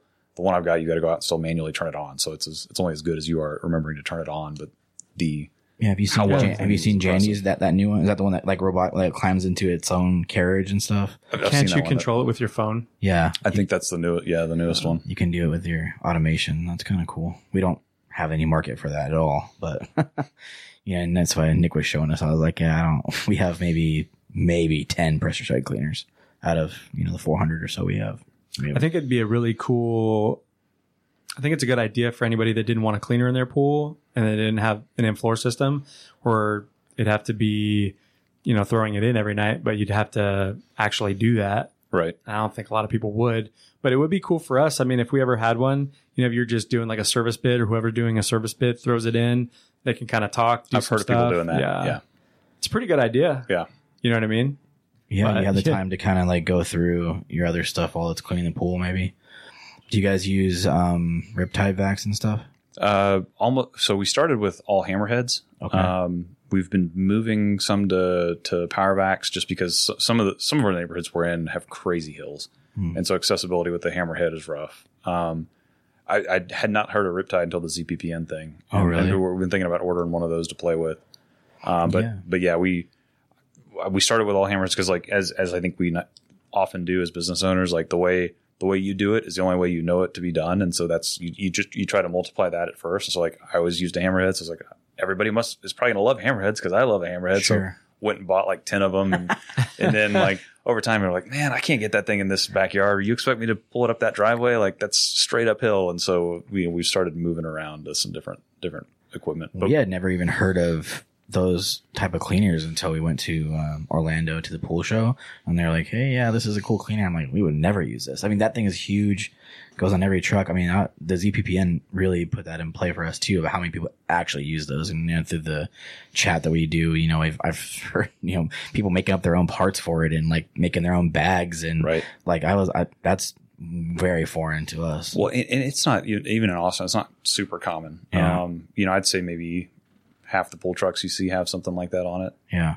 Hmm. That's interesting. But we don't we don't have trees that have that big of debris i don't think you know to make it useful or, or make it a good profitable you know buy-in when the time of year when it's useful, it is uh, the most useful tool you can have. the The downside of it is, is it does tend to make you a lazy pole cleaner. Like everybody that's ever used one will fall prey and be guilty of it at some point or another. Where you're like, I'm just going to hammerhead it when it's silty and you know it needs to be line vacked. And 30 minutes after you leave, all that silt just just sinking right back down to the bottom. Mm. Um, so it's because it's such an easy tool to use that it, it can it can make you lazy. Hmm. Yeah, we've seen those portable vacuums out there. They just marketed the battery operated ones that mm-hmm. only lasted yeah like two pools, like, yeah you know, easy cleanup pools. I, I feel like sort of our the chain of purpose almost is you know our cleaners are there to make life as easy as possible on on the homeowner. My managers and I, our job is to make life as easy as possible on our on our techs. And so like any tool we can give them to make their life easier, we we want to explore and figure out how to do it. for sure we always talked about the guys if you have any suggestions or stuff and they don't do enough research i don't think to know any different because our market's pretty similar. Everybody kind of does the same thing the same way um, but yeah we, we're always looking at different things to make it better easier but What's up, guys? We hope you're enjoying the episode so far. When we get back, we will talk about transparency with customers. Uh, we get into quite a long discussion about Yelp reviews and Instagram, the importance of logos, networking, and mentoring. Hal discusses his biggest failure and how that has humbled him, how he's grown from that.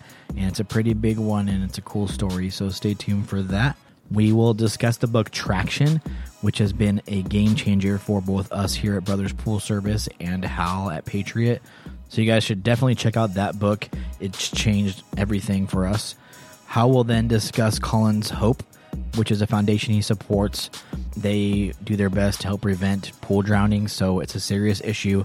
So please check that out as well. Join in on that cause, and we all should do better as a pool industry together, you know, to support causes like this. So we hope you guys enjoyed the episode, and we will jump right back into it after a word from our sponsor. What's going on, everybody? This episode is brought to you by Jobber. Jobber is by far our favorite tool for collecting deposits, payments, scheduling customer jobs, and assigning tasks to a specific person on our team. If you're looking for a better way to stay organized, this is it. I don't even know how we did things before Jobber.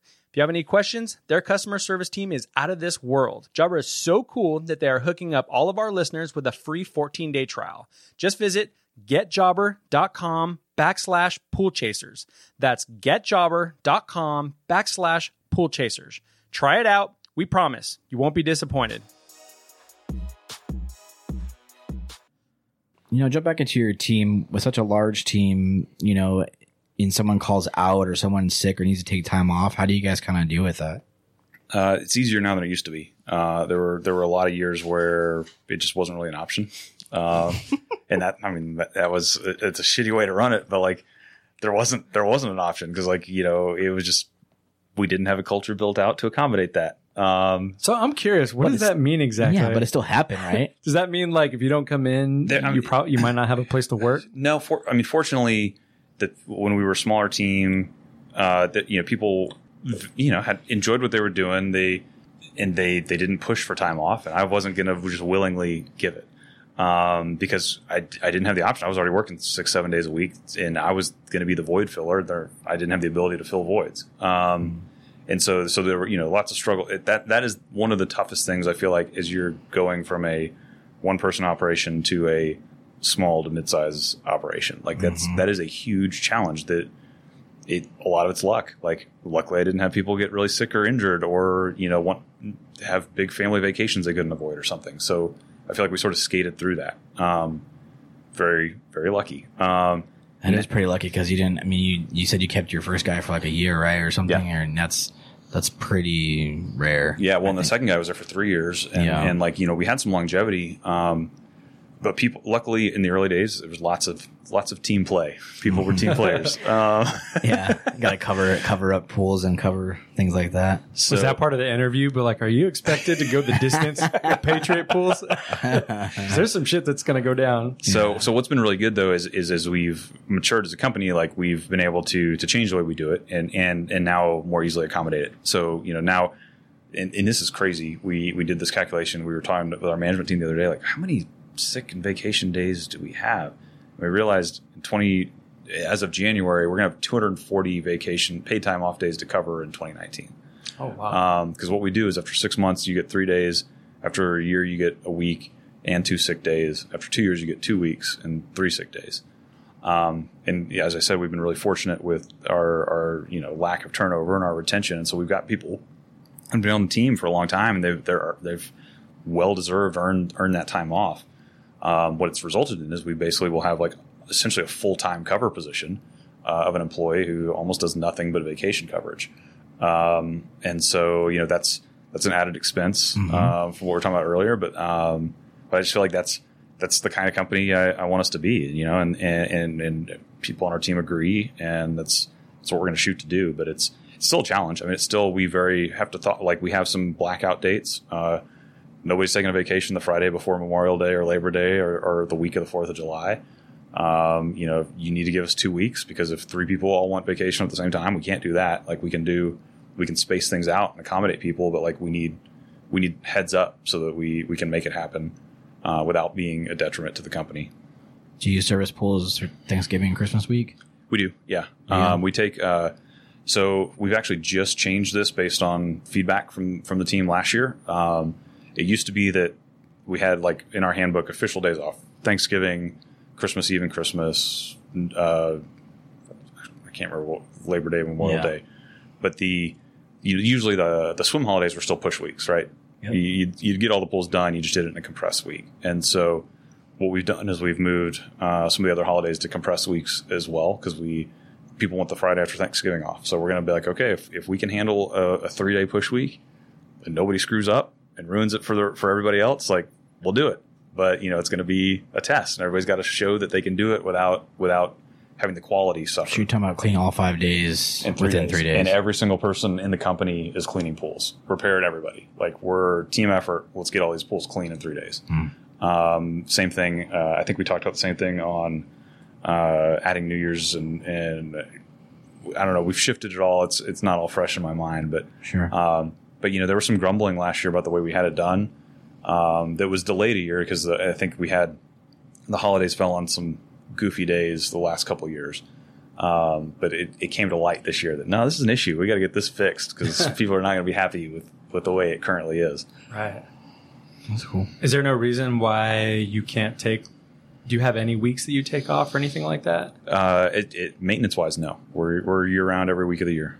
Okay. Yeah. So and and it's you know we we take a financial beating in December. I, uh, like December is a bloody month as far as it's the only month where like typically we're going to lose money, but we lose a lot of money in December.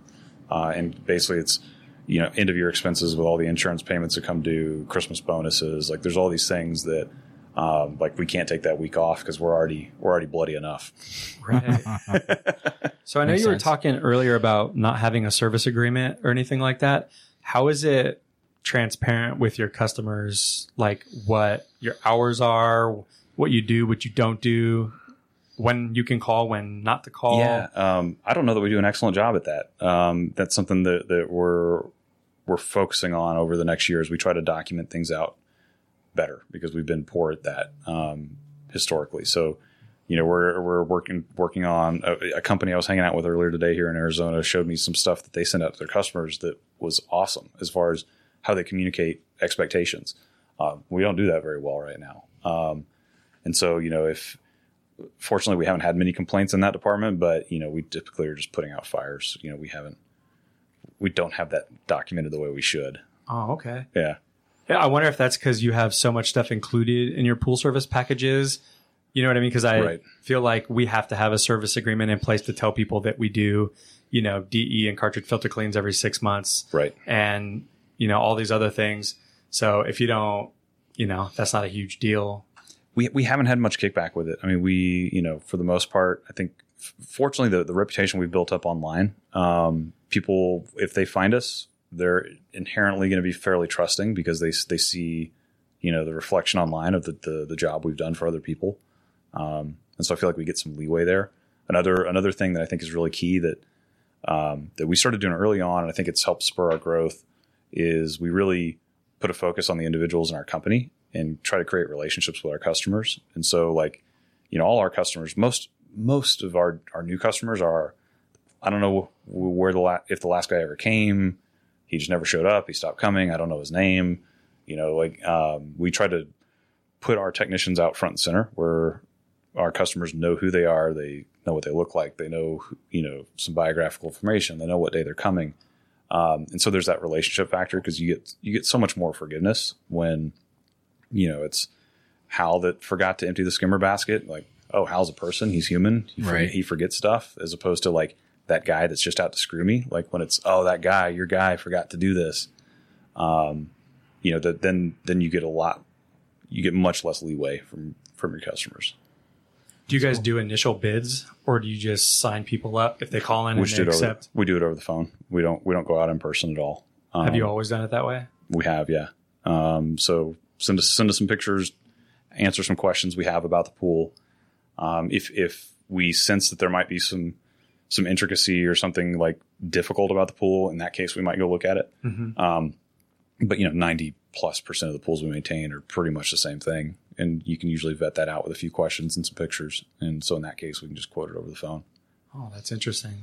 Yeah, I still visit all the, you know, new weekly pool service customers. Yeah, I think that probably has to do with how how just big our market is because you know we have to quote unquote compete with other companies. And I don't know if I mean you guys have less bigger bigger you know not so many pools and I don't know it's more difficult to kind of tell them what the difference is between us and you know the 400 other companies. You know I don't know how many companies you guys have in Austin, but you know it's I'd say we probably have a couple hundred. yeah it's I mean we have I would say thousands. I don't even know. I see new pool companies every single day. Yeah, I mean, we, we definitely have new one pullers every day, but hmm three quarters of them don't last six months. Sure. Um, But Just- still, thank God for them. I don't even know what the hell we do if there wasn't so many pool companies. Because I mean, Yeah. you know how it is. You still the phone blows up, the emails, the website, right. and there's thousands of pool companies out here, and they're still because we're not the only one. We might be, you know, number one on Yelp and organic rank, but we're not the only ones with phones blowing up. Every you know, probably everybody on the first page is just getting lit up all day Right. long. So Yeah. you know, we definitely need everybody to be on board and do things correctly. Well, and that's the key: doing it correctly and doing it professionally, and then deciding to charge a justifiable price for it. Because I feel like the the weakness that that all the influx of new companies that aren't sustainable and don't make it is they set bad expectations for customers in terms of one the quality of service, but two because of their lack of like research and and, and or market research and, and knowledge of what price mm-hmm. pricing should be, what Yeah. accurate pricing and justifiable pricing should be. They'll come in and they'll, you know, if they quit their job where they were cleaning pools for somebody else and they say, "Oh, well, I know what he was making because I know what I'm getting paid, and I'm going to charge 15 percent more than that," and that's obviously an unsustainable model. Um, it then it sets that price in a consumer's head where they think that's a, a reasonable price for the service, and it's not. It's not a sustainable price. Like we'll get that all the time where customers will say, "Well, how can you charge that?" They're like, well, we're only we're only pulling about thirteen percent down to the bottom line. Like, does that seem unreasonable? Like, you know, to for a sustainable business? And I'm like, oh no, that's not. And I'm surprised you told me how much money you're making. Um, and you know, this, you can disarm them with being candid, but also it, it's it's educating them because they a lot of times people think we're trying to screw them when we're not. We're just we're trying to make a living. I think that's yeah. The educating part is is why we still do it in person. I think because it's we do we do charge more than a lot of the companies. There's a few that charge more than us, but for the most part, like you said, we're a premium service. So, but it's it's much more easy to tell them in person why you're, what you're getting for that price than it is through over the phone or through an email. I think. It still blows me away that they just fired their pool company, that they're paying $80 a month. And I'm there and they're like, you're too much money. You know, I was paying this much. I'm like, did, did you really just say that? Right. Did you hear what hear the what, hell you am said? I doing here? Right. Well, one, one, of, one of my favorite like favorite things that's that's sort of twisted is when people are like, "Oh, we just you're just so expensive. We're gonna go. We found this guy who can do it for this price." And we're like, "Okay, what are the chances we see this person back?" And two or three months later, they're like, "We're so sorry. That's the best part. We get it now. Like your mm. price isn't unfair." And they, I love when they come crawling back. yeah. Yeah, that's the best, man. It is what it is, man. You get what you bet- pay for. The best is being able to tell them no when they come crawling back. No, sorry. Done that. Ooh, sorry. Unfortunately, we are not taking on new customers at this time. right. Hold on. I got another call. Yeah. Yeah, we're taking on. Oh, sorry, that's you're still on? I've, I've got some buddies in Austin that are brutal with it, and they'll they'll automatically it's a ten percent price bump every time Yep. if somebody does that. Like, and, mm-hmm. and they've had some people that have gotten multiple bumps because they just won't learn their lesson. I've had a couple man that, that have done that. We've come back to us and we're just like, no, now it's now it's one thirty, man. do you Dude, you just like you hop on your CRM. Let me get your first and last name. yeah. Ooh, yeah. You called here three months ago. Yeah. We quoted you this. Okay, yeah. So let me just do some Yeah. quick math. So let's throw that eighty dollars you're paying into on top of our price. There we go. Know, I think one thing funny. we've we've struggled with um, recently is finding repair technicians or finding somebody that actually can do it a decent way. Do you, Right. Have you had a issue at all finding people with experience, or have you trained any of your techs to move into repairs? So finding people with experience is really tough because, I mean, uh, let's be honest, not many people grow up thinking I want to be a pool guy, right? So it's not like we have a, a huge feeder for talent. Um, and so, so yeah, I mean, really the options are poach somebody ex- very expensively from another company um, or groom them in house, and uh, and and we've we've done both. Um, we've got uh, a couple people who we had poached from other other companies, and and now we've got now we're only focusing on in-house development. Like that's that's how we want to focus on every position of our company. Is we want to create a career path so people can see like what their path of progression is. Um, and so we've got two two current repair techs that we've trained in house, and they're freaking killing it. Um, I mean, they've learned they've they've learned in a, so Cameron, one of our guys, has been doing it for two years now. dude knows more than probably most repair techs have been doing it for 10 years. And he's skilled. I mean, he, he can just kill it. And we've got uh, another guy, Paul, has been doing it for about a year. He's just, he's, he's, he was an instructor last year at the Southwest Pool and Spa Show. That's how quickly he's learning. Wow. Um, So got what, so another what guy is it about right them now. that they, they were able to pick the step up so so fast? Do they have like a mechanical background or plumbing background? Is there something specific? I mean, they're just sharp dudes, and they want and they're hungry. They want to learn, um, and and that's that's that's that goes to sort of on the value side where we're looking for people with passion, right? You know, if somebody if somebody's obviously not digging what they're doing, like we don't want them there. Like if you can do the job, but you're not really liking it, like you can go do that somewhere else. We want people that are really into it. Right. And so we've been, you know, these uh, the, the guys we're grooming up right now, including one we have in training right now. I mean, they're just they're hungry. They want they want to learn. They want to they want a career path, and you know they're they're they're not afraid to to to put that out there and, and go for it. I don't know if we already talked about this, but are usually finding these people on Indeed or Craigslist or Um, Facebook? so historically, like I think right now about fifty percent of our team or more is employee referral. Um, because I, I very much think you know A players hang out with A players, um, and so when we find somebody good, we want to know who are your friends and do they want to come join the pool business. Um, we do a, a referral bonus, referral bonus, so if you bring on somebody two months after they've gone solo and are actually making the, the company money, you get 500 bucks. And in 12 months, if both of you are still there, you get another $500.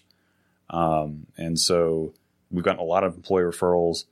We've struck gold on Craigslist uh, several times. Um, we've also, of course, had some, had, had some turds come out of Craigslist. But yeah. um, and then um, lately, what's been cool is we've had some people that have just seen us around town and have been, you know, heard good things, and they've been sort of attracted to the way we're trying to do it, and they've just sought us out and been like, "Hey, you know, are you hiring? Can we talk about what y'all are doing at Patriot?"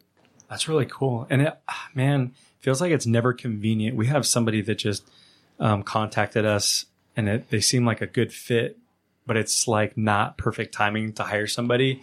Do you find yourself getting into that situation where it's like, man, you sound like you'd be really good on the team? This is probably, you know, years ago that stuff well, like this like, would happen. like I said, when we hired our two guys in 2014, that was totally it. It was like, I don't think we can do it. Well, shit, let's do it and see what happens. Um, now we're at a point where we basically are always hiring. So if we find somebody good, we're going to hire them no matter what. Like, you know, because There's always something to do, right? Yeah, because we're we're we're you know we have enough people in the field. and There's enough work going on, and, and and you know just by due to the nature of our size, we have enough people that that do turnover. Um, that if if we see potential, do you want a job?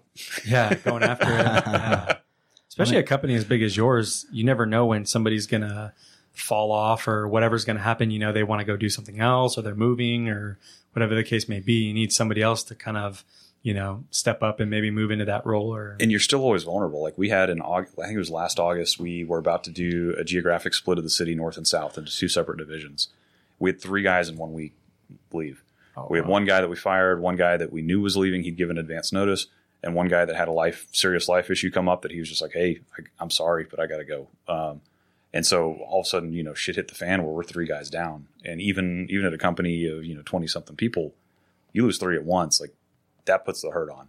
for sure. Um, and so, so that's always a possibility too. Where having having extra people, you know, we we definitely we carry a very I'd say bloated payroll. Like we we staff more people than we need to to get the job done. But I'd rather do that um, and have a little less fall to the bottom line than Yeah. constantly you know anxious.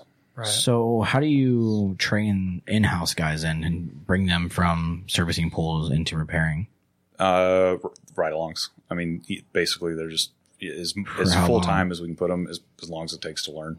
Um, so you know we've got I'd say at least a few months. Um, You pull them completely off of pools and Yeah. just ride along with, it, with that's the repair that- tech. that's what we've done in the past. So right now we have a new position we've developed, which is like a flex position, and so uh, we have we we know who our next repair tech in training is, but he's not full time repair tech in training yet. So like right now he's doing a bunch of turnarounds and filter cleans and stuff. But uh, before the season really heated up, he was doing ride alongs.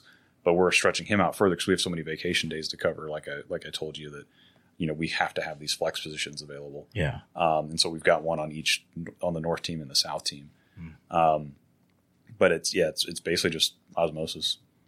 That's cool. So you just, I mean, that's that's a big hit for you as an owner to take. I For mean, sure. Having two people out doing the same repairs. Yeah, well, I shouldn't say a hit. I mean, it's more of an investment, I guess. It's, it's it's absolutely an investment. I mean, there's always risk associated with it that you could invest all that and people leave. Um, but it's yeah, you got to look at it as an investment for sure. But it's but yeah, it's it's it's costly. I know that we've talked about in the text thread a little bit how you guys have quite a bit of scripting or templates um, throughout that you've created, similar to how we do. And I think I was kind of surprised at the response to that. I guess coming from the corporate world, which I did, I kind of understood like templates save you time, you know, and having that. So we have, I mean, I'm, like I said, 30 to 50, I don't know, top of my head, but template emails that are like we've given to our repair, I mean, our service manager and now our office admin and what we use. I mean, Greg has one for Yelp or several for Yelp, Right. um, you know, that we've created. So how, how come that seems more, you know, important to you as well? I mean, what has it, is just a time thing? It, it, it's a couple of different things. So it started as a voice thing of like, this is the way I want Patriot to present itself. Here's exactly how I want that presentation to go. Um, it's evolved into a time thing as we've gotten bigger and just things are nuts. Um, but yeah, I mean, it, it, it doesn't make sense to, to keep trying to reinvent the wheel. Like if you've got something that works and, and you know it works, just put it on paper and copy and paste it. Right. But Yeah. it's also like the best counter you could possibly have. If you put time into, you know, I have five solid templates that I have, and it's just five different like counters for um, an inquiry or something. Those are the best answers I could possibly have. So why am I going to try and rewrite Exactly. Well, an email that's just, you know, because depending on the situation, we're all busy here. I'm not going to waste anybody's time. And yeah, there's a little manipulating in the email because they might have, you know, some real kind of odd direct questions or something, but Right. put their name on it, answer whatever questions, give them a good referral, explain the situation that, you know, you've had, you know, too many calls, too many this, too many that. You know, the technicians are maxed out. Whatever the situation is, people love honesty, and it's not like they're emailing you every single day. They're gonna be like, "Oh, you sent me that email yesterday." well, and- I mean, I mean, we're probably getting to the point where somebody might. Might have got it twice. Well, and what's so funny is is like, well, one, if you can refine the message over time too, you can just absolutely perfect it. Oh, right? Oh, yeah. And so, you know, like for example, we have a, a, a copy and paste email template for if somebody says, "Hey, if I buy this on Amazon," or you know, will you install this thing I already have? Because like we won't tou- if it doesn't come from us, we're not going to touch it. And and so we have a very you know that's been refined over the course of a year, like perfect response for why we're not going to do it, why we don't think it's a good idea, you know, and and and goes answers any question anybody's over, you know, because you will will field more and more questions over a year, where then you can just even more perfectly tailor it. And uh, what's funny though is like the customer response too. Like we had a Quincy, our, our route manager, sent one of these responses out to somebody like lightning quick. Like as soon as it came in, he he just copy and pasted this like four paragraph perfect response, and and this guy you know responded back immediately. He's like, "That is the most thoughtful like." I, he's like, I can't believe you took the time to to answer my question that in depth. Like, because he's like, because of that alone, like, I'm going to come do business with you. Or like, we're like, that's amazing, dude. That like, is so funny. yep, you're welcome. like like like Quin- Quincy's on the ball. He came up with like the perfect four paragraph response in four minutes. right? It's like, man, must be an excellent typer. Damn, boy. Get you a five star review. Look what this guy wrote me. You got my first name wrong, but dude, that's so funny. I think what you said, you know, you touched point or uh, you touched on a little bit was that it gets you your voice out, right? As the owner. I mean, that's kind of how it started with, with us as well. I started, I just wrote a bunch of them that I thought, you know, when I was finally handing over, we call them pool issues. That's when, when they report in the field, but I handed over pool issues to somebody else and I was like, well, these like 30 are pretty much the same thing. You know, these O-rings are 10 bucks. These are 15 bucks. I mean, you, your response can clearly easily be the same thing every time. And that was, you know, worded the way I wanted it to be worded. And then that was the first thing. But yeah, now it's definitely a time thing too. Just like, kinda, Right. come on, you got to get through those. And you know, with Yelp for sure, trying to deal with those messages. Well, and what's cool is watching them evolve over time. Like even once my hands are off of them, like we've got some of the scripts that are you know four years old that that I haven't touched personally in a couple of years, and, I, and I'm seeing like a revision come across. I'm like, that's so much better than it was two years ago. Like, who edited that piece? Like, where'd that come from? Like, Yeah. That's pretty cool that they're awesome. taking initiative to change some of that stuff up. Um, so we were talking how that, you know, we use Yelp and it's been a big part of Brothers Pool Service success. and you kind of had the same, you know, thing going on over there at Patriot Pool. Want to talk to us about what Yelp has done for you guys? Yeah, I mean, it, it's I'd, I'd say it's probably the primary snowball for for the growth of our business, starting in 2014 when we started growing. Um, just organically, we had a couple Yelp reviews pop up, and Yelpers find Yelp and write Yelp reviews, and so it just sort of snowballed into more reviews and more reviews and more reviews, where we've you know been able to be the leader so far in our market in that. And I mean, at least in Austin, it's a very tech tech centric city, and um, you know, if you Google anything Austin pool related, Yelp's category is the first thing, and you know, companies that are up at the top, you know, because I know we're not the only one that gets the volume of phone calls we do from Yelp. Um, it's been a huge, huge factor in our growth. Nice. And I know we were talking that you guys had just recently turned your messages off Yeah, well, the messages have probably been off for about a year. for about a Um, year now. Yeah, just because I mean, I got tired of getting pinged at midnight and being judged on how quickly I was going to respond. Um, you know, if someone if someone sees who we are, our reputation, how we do business, you know, and and and they they want to engage us, like they can call or email or use the countless other ways to contact us. Um, you know, that's just one specific venue we've turned off because because we couldn't control it. So, do you guys do anything specific to actually get reviews? And not that you're soliciting reviews, but you know, you're doing anything like when you get done with a job, you have it in your signature. You just say, "Hey, we'd really love to hear some feedback, regardless if it's good or bad." Is there anything in particular that you know you guys do? Because we talk about you know doing good work and this and that, but I don't really think that that's enough. I think you have to go the extra mile Right. and say, you know, how was your experience with us? Oh, it was great. Well, we'd love to, you know, hear your thoughts on Yelp or Google or so, whatever. so that's evolved over time. Um, dating back to like when we were really starting to build a presence on Yelp, we it wasn't anything more than like if a customer just couldn't was just gushing over us, it was like, well, hey, if you ever find time, if you could put that anywhere online, right? Like, you know, those thoughts would be gold to us in terms of you know how much social media can multiply your voice and, and referral. Um, you, of course, you say that, and everybody immediately is like, "Oh, absolutely, we'll do it." And you know, two percent of them will actually take time to put anything online. Um, and so, so a lot of it was like, you know, a struggle initially. Like, how do we get these? And, and we got lucky with just Yelpers finding us and then doing business with us and, and Yelping more and more. But um, lately, we we have started using some of the services. Uh, we use broadly right now, but the, the most valuable piece isn't the reviews; it's the internal feedback because it's a one survey Mhm. question or a, a one question survey that gets sent out.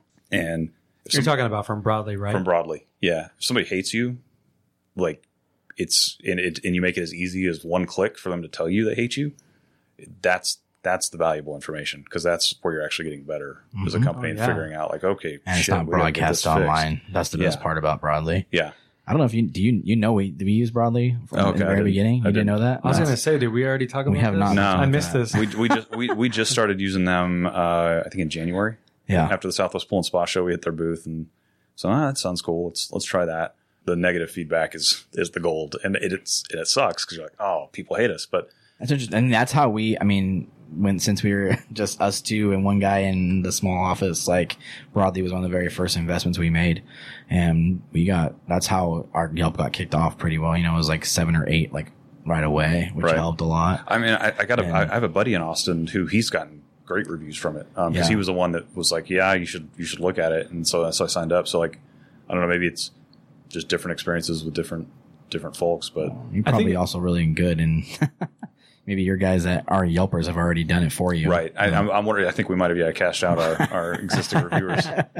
Well, I think it's different too, not to talk bad about your company, but I think we're a, a lot more likely to get reviews because the owners are doing the initial bids. Like we're that small still to where we started at a good time and we're aggressive with getting feedback in the beginning that when we're doing the initial bids and we're educating them on their pooling equipment and we're sincere and we're like, you know, if this isn't, if we're not a good fit, we'll send you over here. There's so many things that like we do personally that I think we're setting ourselves up for getting that feedback. I think that's exactly it because Yeah. because the time when we were really cranking out reviews was when I was still interacting with every single customer over the phone and and being the face and that's where like I said I hated the fact that they would name me individually in reviews and not just say Patriot because I wanted it to be Patriot that mm-hmm. was getting you know the recognition.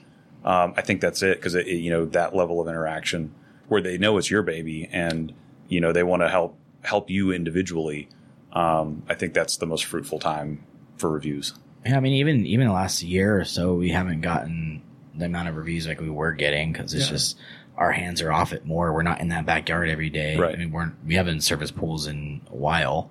Um, But you know, you have to remind them because every time we remind them, we've been doing pretty good. Mhm. Because when you don't do that, that's why I love, you know, Sophie was in here. It was all really good and that's awesome information. But you, you have to do more than put it in your email signature and a little bit of this. You really have to remind them. That's with the phone call. That's with, you know, an email. Like, we really appreciate your business. You know, explain to them that the the feedback that we get is how we get customers and that's how we feed our families and that's how our team does this. You're not sure. soliciting. You already said that you had a great experience. I was professional. My repair guy was professional. We showed up on time. You said all that. Copy that shit and put it in Yelp. you know what I mean? Like, take a couple seconds and please go review some other people Right. first before you do mine because I need some recommend. actually need some recommended reviews. Get a profile picture too. Right. I'll visit your house and take a picture of you next to the pool. well, and on that on that personal like that personal note touch too from the owner, like uh, one thing that's worked really well for us is every Christmas I'll send our like Dinbar fam personal family Christmas card to all the customers, and uh, and we'll get a spike after Christmas Oh, I once, bet. once once they see pictures of my kids and everything like that. It's uh, that it makes an impact. Oh, that's really cool. You send a family picture, Yeah, like send- your send- family I to send, all like- your like the- customers. Like the, personal Christmas card I send to like family and friends, I send that to the customers too. And, and at this point, we have to cut it off where it's like, okay, if you're, it used to be like, it used to be like every customer. Then it was like, okay, customers we've done business with in the last 12 months. And I was like, okay, now we're out customers. Like, you know, we've had to pare it down because the freaking postage. I mean, we'll spend five grand on a Christmas card or something. yeah. Send out a mass Um, email like, "Who's gotten a Christmas card?" For those of you that haven't, I'm sending you one. But but we get a we get a, a spike out of it. So I mean, it, it's it's worth it. It's it's sort of it's advertising. Yeah. And if you don't mind me asking, how many reviews are you guys at right now? Uh, on Yelp, we're floating around 80 public reviews, and then there's the the hidden ones too. Congratulations, man. We understand how hard it is to to get to that and do it the honest way. I hear about people saying like, "Oh, that company they bought these Oh, reviews they'll and pay this for and them stuff. Yeah, I swear to God, I've done some major research and I'm pretty good at research. I don't know how you can make that happen. You know what I mean? well, I'm pretty sure Yelp will come shut you down if if they find you're paying for reviews and stuff too. Like they're not. Oh, they're, Oh, yeah. they're not cool with that. Yeah, Yeah. no, definitely. That's they're why we don't understand because we we're educated on it. You know, he, Greg more than I, but like you, that doesn't. That's not something that you can just do. You can't just go and pay for reviews. I, at least as far as we know. I, And that algorithm is built for that kind Yeah. of stuff. It's built to sniff out the things that aren't legit. Yeah. You know what I mean? Well, and then if they kill your presence, I mean, that's so many tens to hundreds of thousands of dollars of lost potential revenue. Like, better Yeah. better to do it the uh, the slow and the steady slow, way. honest way. That's why these these big uh these people are starting to build up momentum like on Instagram. They get they build up momentum and then they go buy a hundred thousand followers and spread out, you know, a million likes throughout the last, you know, 20 photos. And they had something real and then they get shut down because it's totally illegal Right. according to mm-hmm. like Instagram code. Bylaws, yeah. You know what I mean? So it's like, dude, what the f- Yeah. like why you can't be fronting that hard. right. You got to take your time and do it the the right way, the way that we're, you know, all doing it. What shifted in 2014 for you? Because you know you were doing it word of mouth, right, for a long time. Right. What what brought that, you know, to your vision or so it, was- I think it was it was twofold. It was the rebrand and website, and then it was the hiring of two ace people. Um, because because I, I really feel like like I actually have a blog post about this on our website about. Um, I feel like the sort of the rocket fuel to our company has been our people. Um, you know, it was just me for five years floundering, not figuring out how to get it get it bigger than that. And as soon as we added a couple people to the team, it just took off. Um, you know, I think it was finding people that that you know really sort of reflected who who we wanted to be as a company, and then letting them roll with it. That you know, and were you nervous or scared before that to yeah. engage online? I mean, what was oh, engage, engage on. I thought you were going with well, employees because I feel like that, that too. because because that's I think the biggest like self limiter to most most one man pool companies is they can't they can't get past that first employee, and and that was a big struggle for me for sure. Yeah.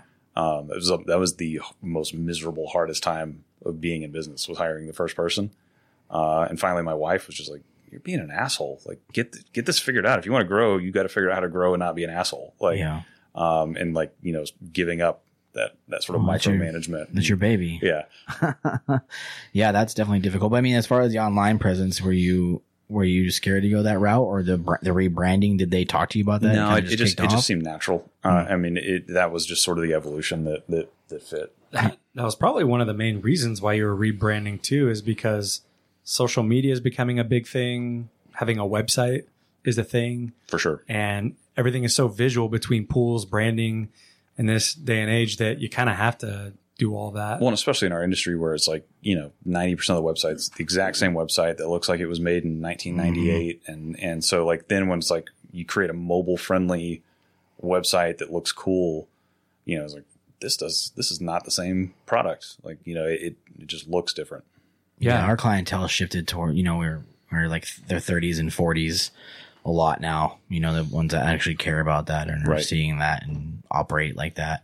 Um, you know, did you get much pushback from other companies or Uh, know, or- no, not from other companies. We had a, we had we had one guy specifically on our on our team that was like, "This is crazy. Why are you spending fifteen thousand dollars? You have a logo that works. Like, you have a logo. That's all. Not all that matters." And it's like, "No, it's not. We got to find.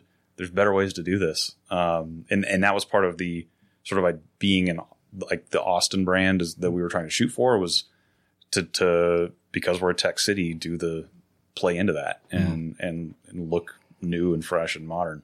yeah, you didn't get any like flack from older old time pool guys? Uh, No. no, nothing like that. No. By looking at it, they're probably like, "That looks kick ass. That looks like a little shell logo." that was one of the things on our vision board. nice, very cool. Why? Why Patriot?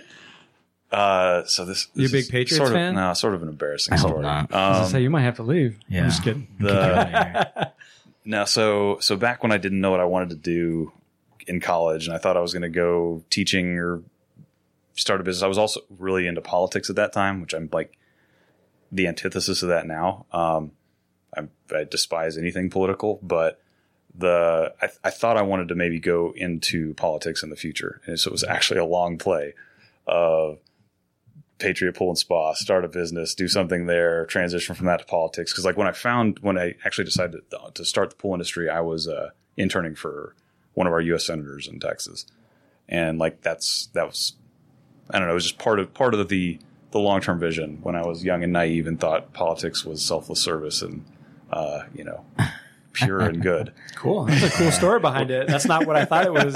It's not where I thought you were going. But then you being like a history major too, I thought there might have been something in there, but it had to do with politics. You guys want to talk politics? Nothing to do with history. No, nothing to do with history. It was Really? purely. I mean, it was, it's alliterated, so you know any alliteration typically sticks in your mind better. It's got a built-in fan base, people that you know, patriotic is a positive image, you know, and and then Super the- easy. it, like, yeah, it was just it, it, it hit on multiple levels where it was a natural, a natural selection. Nice. And where is that where you kind of see? So Yelp is that majority of the calls coming in now? Do you see it come? Do you guys track that? Yeah, we track every single every single call that comes in. We track where it came from. Um, and so Yelp is still our you know our biggest category. Uh, Nextdoor is I think our fastest growing.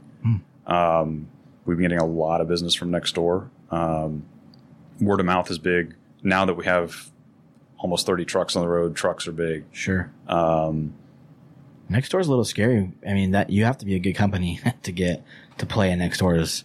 yeah. That that that weeds out the bad ones. Well, especially because you real can't see, like You you, don't, you don't know, you can't reply. You know, somebody said something, but you can't see what it was or who said it, or like it, Mm. there's a lot of anonymity to it from the business owner side. Yeah, that's where things Um, get real. Yeah. Mhm. Um, but yeah, I mean that's that. Those are those are a lot of our, our biggest drivers. A lot of it too is just like I get really, I really like sort of the business development side and getting involved in in the community and networking groups and things like that too. So like we we get a lot of just personal network customers as well. That those seem to you know just like any word of mouth referral, they multiply quickly. So Is it pretty overwhelming for you to manage all those different platforms between looking at the, you know, the website, social media, Nextdoor? Um, I know you can only be in Nextdoor if you're in that neighborhood, but has it been difficult to kind of manage all that on top of obviously your, I mean, it's part of your day to day, but there's so many, and there's so many things that go into No, each one of those. because at least for me, that's like that's part of the fun stuff, you know. So But that actually makes it harder too.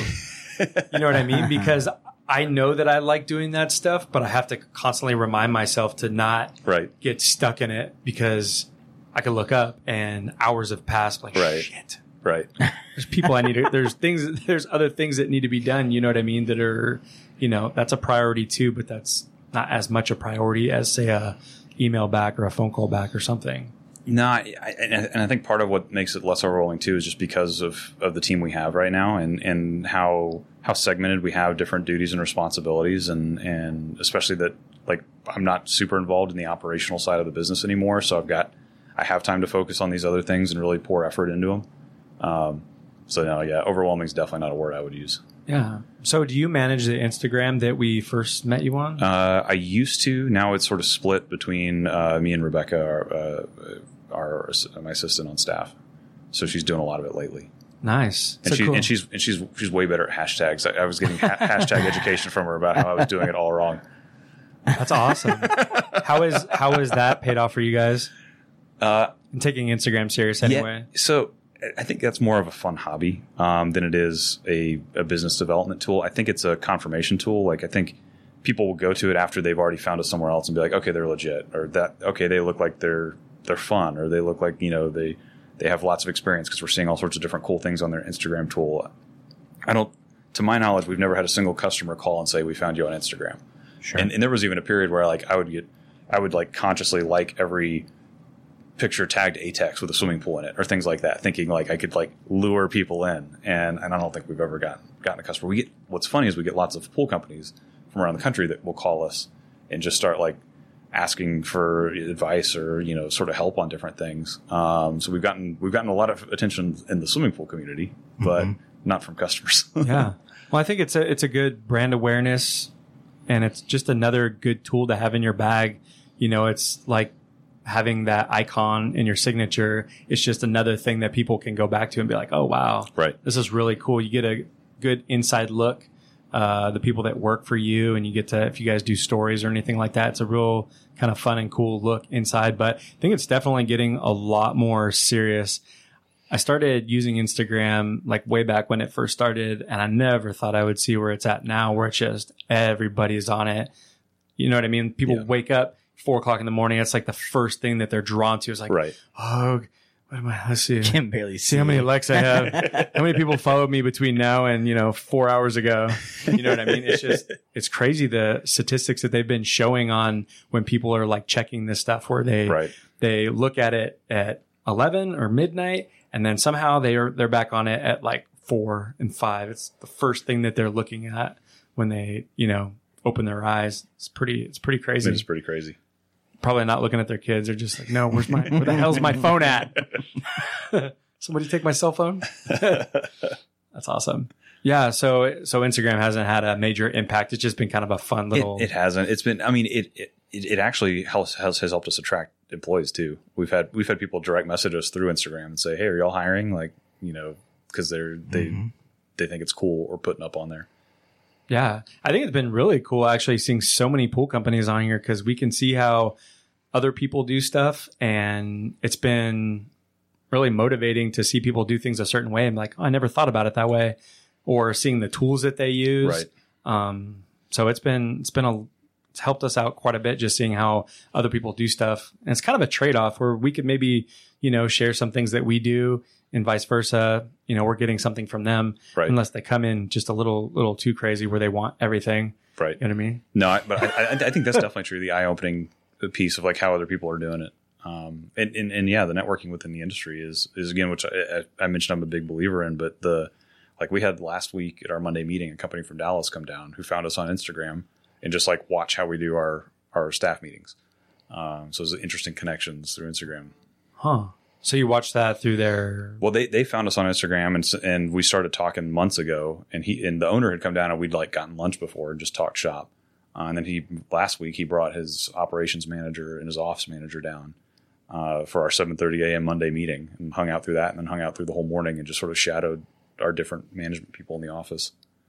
nice. Wow, that's awesome, man. And then let's move into that a little bit because you know I think you you have a big um support. You're a big supporter of like networking, and I think you know that's been a crazy important thing now, especially with the podcast. I mean, the, the Instagram's opened us up to so many people in so much different avenues and we've learned so much already. You know, we've we've all we've kind of gotten into a community a little bit, you know, through that WhatsApp and you know, we've been able to talk around that. Like, why do you feel it's so important to network and communicate? Why are you so open to helping other companies?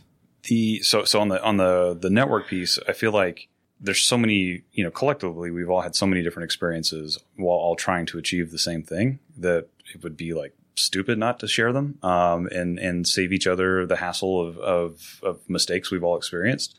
So, so I'm, I'm a huge proponent of that at every level. Like when it was when I was a one man pool company, I was an IPSSA, going to every single IPSSA event I could go to, getting involved on the board, doing anything I could to put myself in a situation where I was around as many people trying to do the same thing as I was doing and like you know living those experiences. Um, and and then you know as now at the point where I'm not working on pools myself every day, I'm trying to find that exact same model with business owners. And I want to be around as many business owners as I can be around to share, you know, the, just the universal experiences that, that, that we all have.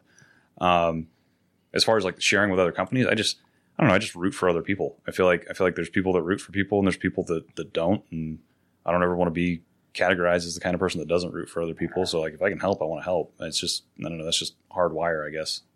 There's got to be a lot of give and take in that. So do you usually try to make sure that they have a, at least a little something to offer?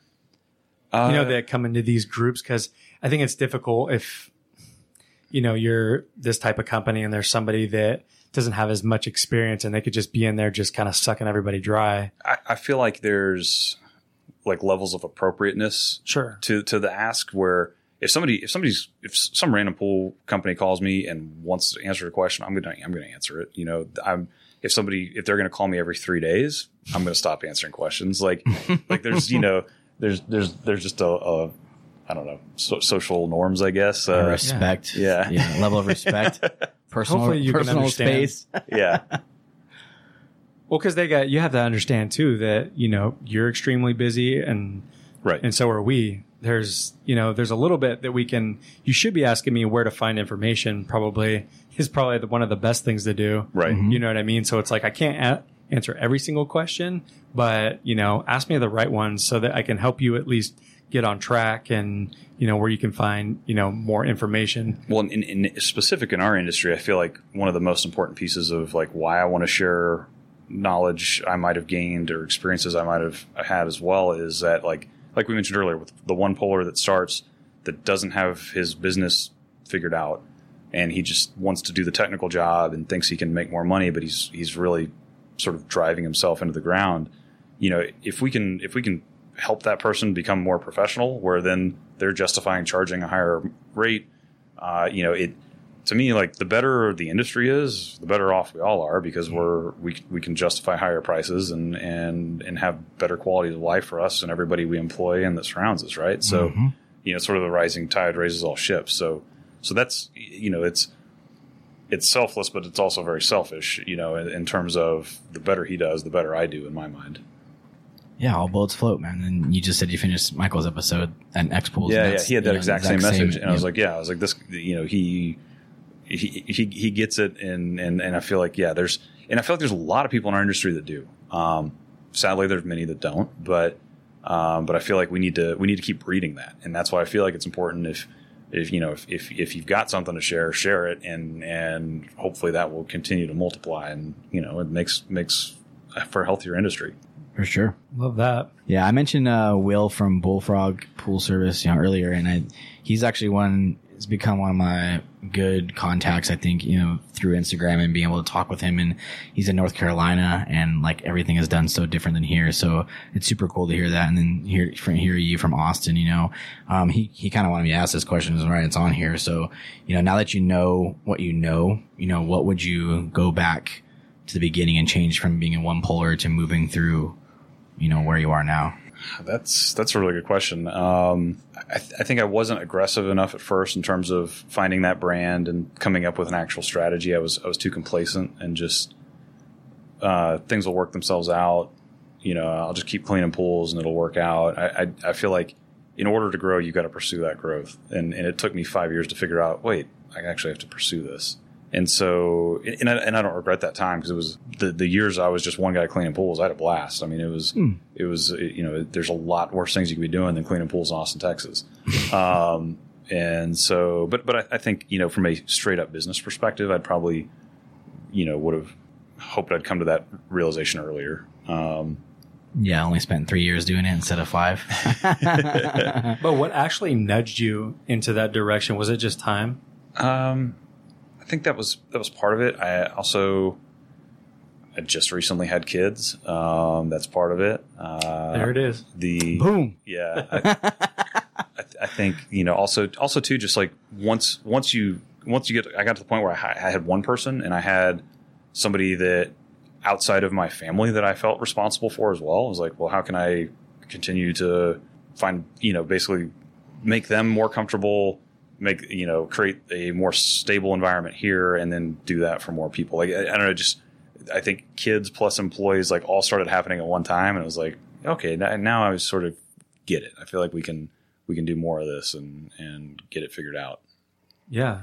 You almost feel responsible, you know, for providing for all these people. oh absolutely yeah that's Oh, a, yeah. that's a huge a huge piece of, of what we do that was a huge like come to realization moment for us too when we started to have like multiple people underneath us and we are like whoa like what we do affects multiple people you know Yeah. not just ourselves anymore for sure. Um, like I like I mean, is is, is a in I guess sort of answering this question. This is more of like biggest mistake kind of thing, and this has happened very recently. Like I made a huge mistake with software. I just wasted a gigantic amount of money on something that's not going to come to fruition. And, and I carry I carry like lots of guilt about that on multiple levels. Uh, of you know that's you know it was multiple people's worth of salary that we could have added to the company, or you know. Uh, you know, I, there's there's the, the the personal side of it, the, the selfish side of like these are cool things I could have done with that money, but there's also how much more opportunity could we have created in the company uh, using that that money in some other way.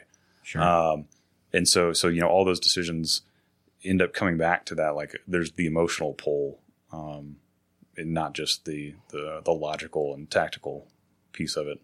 That must have been really difficult because you were just trying to do the right thing in building a software that would make everybody's lives easier. And all it actually ended up doing was costing you a ton of money And a ton of time too, and a ton Yeah. of time to try and develop something that was, you know, just for, you know, you and your team. So was it really them just kind of dragging their feet on developing this software or were you kind of asking for something that was I think there were multiple blind spots I had that um, I was overconfident and didn't see. One, it was a new software. First mistake. Um, the company or the the product. So Oh. the com- company was not new, but the product that had been developed was a new product. Oh, okay. Um, so that that of course means there are developers that don't have tons of experience building it. Uh, I then made a poor decision with my developer, which I, I've, I've I've found to be very common um, with software. Um, now that it's one of those things like, well, why didn't anybody tell me this beforehand? Because now everybody's very open with their, oh yeah, I had these awful development mistakes I didn't even know that. the and uh, and so there were there were just multiple layers of uh, overconfidence and blind spots and and poor decision making and just bad luck. You know, it, it, it you know I think that's a big piece. Uh, luck's a well, you know a big piece, good or bad in a lot of ways of what we're doing, but the I, I didn't put the places in peace for for the good luck to to show up. Yeah. I mean, how long did it take before you were just like, I got to pull the cord on this because I don't have time for this anymore? So uh, eight, about eight months a in. long time right yeah, eight, eight months in. Oh, wow. um, that I did you know finally- you weren't getting your money back? Yeah, pretty much. Uh, it, it, and this has all been in like the last month that I've just acknowledged to myself like what a big mistake it was. Um, that I finally pulled the plug on it, and we're just going to eat another year of licenses for the software. Um, you know, it, it happened time wise where uh, we ended up just purchasing a warehouse that that was semi only semi planned, and so you know we're also just more cash poor than normal. So it's not like we could start over with development even if we wanted to. But I, I don't think that would be a good decision uh, with the knowledge I have now. But the the ego side is the is the like the big hit. Like I mean, you know, the money's a gigantic hit. Like there's there's no it, it was a shit ton of money. But there's also the ego side of like, man, I I really screwed that up. Like am I going to screw anything else up? Uh, or you know, plus I, I highly publicized uh, the move we were making. So Right. then there's also Yeah. the egg on the face of, you know, hey, we're making this big amazing move nobody else is making. Never mind, that was a big mistake. Um, So what Why do you do think you could have done to avoid that situation? um I, th- I Seems think- like a difficult one because I know the company you're talking about. yeah. and they're a big company and you wouldn't you would think that they would have been able to produce what you were asking Um, well, it, it's not them. I mean, it's it's all outside development. So so like it's a it's a funky model. Um, but the I, I don't I don't know if there was. I mean, I feel I feel like that's sort of the nature of entrepreneurship and what we're doing. Like the School of Hard Knocks is an expensive school. Yeah Uh, I just I just blew a lot more in the School of Hard Knocks in the software than I did on college. Um, and so you know that's I think that's part of it. You know, there's been lots of those little lessons. You know, that start with like I, I just screwed up that that heater. I'm going to go buy a guy a new heater. Like you know, this was just a much larger version of that. Um, there's a lot of heaters yeah, I, I don't know that uh, I don't know that there were, that there was an easy path out. I think it was just What do you think the reason for it was? You think you were blinded a little bit by certain things, or you just were in so you were so needy or in so much Eager. need, eager for like a software to actually do what you wanted to do? Yeah, I, I I think I think uh, multiple levels. I think uh, needing to find a solution that I don't see out there on the market currently um, that does everything we need it to do is is pool professionals.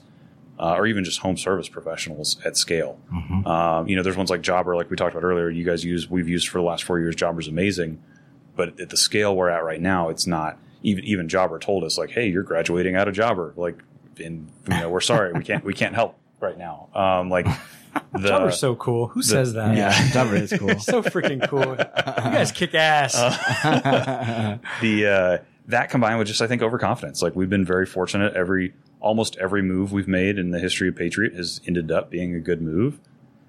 I think one there was some cockiness that like oh nothing can go wrong, um, and two was just like starting to get the assumption that things just go right and they don't always go right.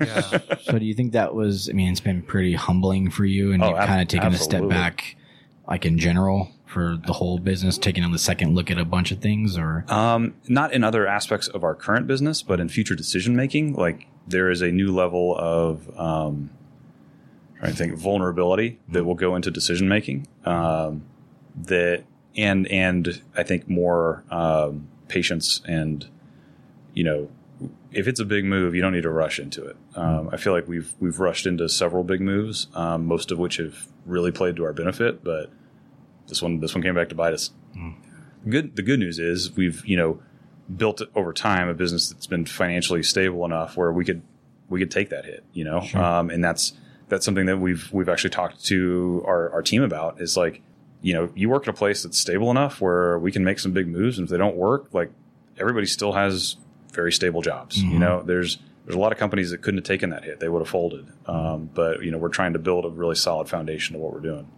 That's pretty cool of you, man. I, you know, even for you to realize it, and I think I can see it. You know, nobody, nobody can see your face right now except for us, but I could see it in your eyes and in your, in your demeanor. You know that it that it really hurt a little bit deep down. You know, more not and not just your not your wallet. I think you know because you can I can see it in your eyes that it's it's you it, you felt bad because it hurt your team and it hurt that development of what you you know your product that you're putting out there and you know for you to be able to admit that and try to do something different and move on i think that's that's very speaks really highly of your character that's one of the hardest things because you can't get that time back. Right. And w- especially when you have a vision of something that you think is just going to be make everyone's life easier and you're the one that bring it to the table and it's just like finally i needed this break. This is going to make all our problems go away. Right. Yeah Well, and, and the worst part is being like the snake oil salesman without realizing, where you're, you know, you're you're selling to your team like this is going to be amazing, like we are building, we're going to be the pinnacle of, of you know, how pool service companies operate. And it's like, oh, never mind, that was a mistake. Dude, is there like a black cloud over our industry and software? And like, what is the issue? probably man that software is rough How many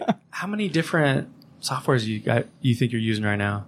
Several. I mean, we do lots of PDF editing. We do Slack. We do Jobber. We do obviously QuickBooks. Uh, we what else do we use? We have a, a service we use for our fleet management. We have a BambooHR we use for all of our HR tracking stuff. Um, we've we're we pay so many subscription fees for so many different things that like Seriously, it needs like its own like bank account, Yeah. just so you can track it all. That's crazy. So that's, that's kind of your you know biggest struggle or mistake. You know, have you had a mentor you know that's helped helped you through the business? I know you're in some groups and stuff, but have you had like a personal mentor through your life and then and in business or? Yeah, I, I think uh, in business, I've had a, I've had a couple. Um, it's straight industry related. Um, Jim Smith with Aquaman in Austin. He's a uh, been around the industry for a long time. He's he was the guy that I was the one on the other side of the phone calling him every three days to asking him a question, being the the over asker. Um, and he he was just totally cool with it and and would selflessly give you know endless time seemingly uh, to not just me. I know he was like every dude that's been in IPSSA in Austin had that guy on speed dial. Um, and so he he was a, a big uh, a big educator for me coming up in the industry, coming in totally ignorant to to swimming pools. Um, currently, I've got a, a, a mentor I work with uh, strictly on the business side. Uh, he owns a really large HVAC company in Austin, uh, and so he's uh, a little bit older than I am. A, a probably a company that's about ten times the size of mine, um, and we meet once a month and just hang out on his back porch. And you know, he lets me sort of vent about what's going on, and and will help.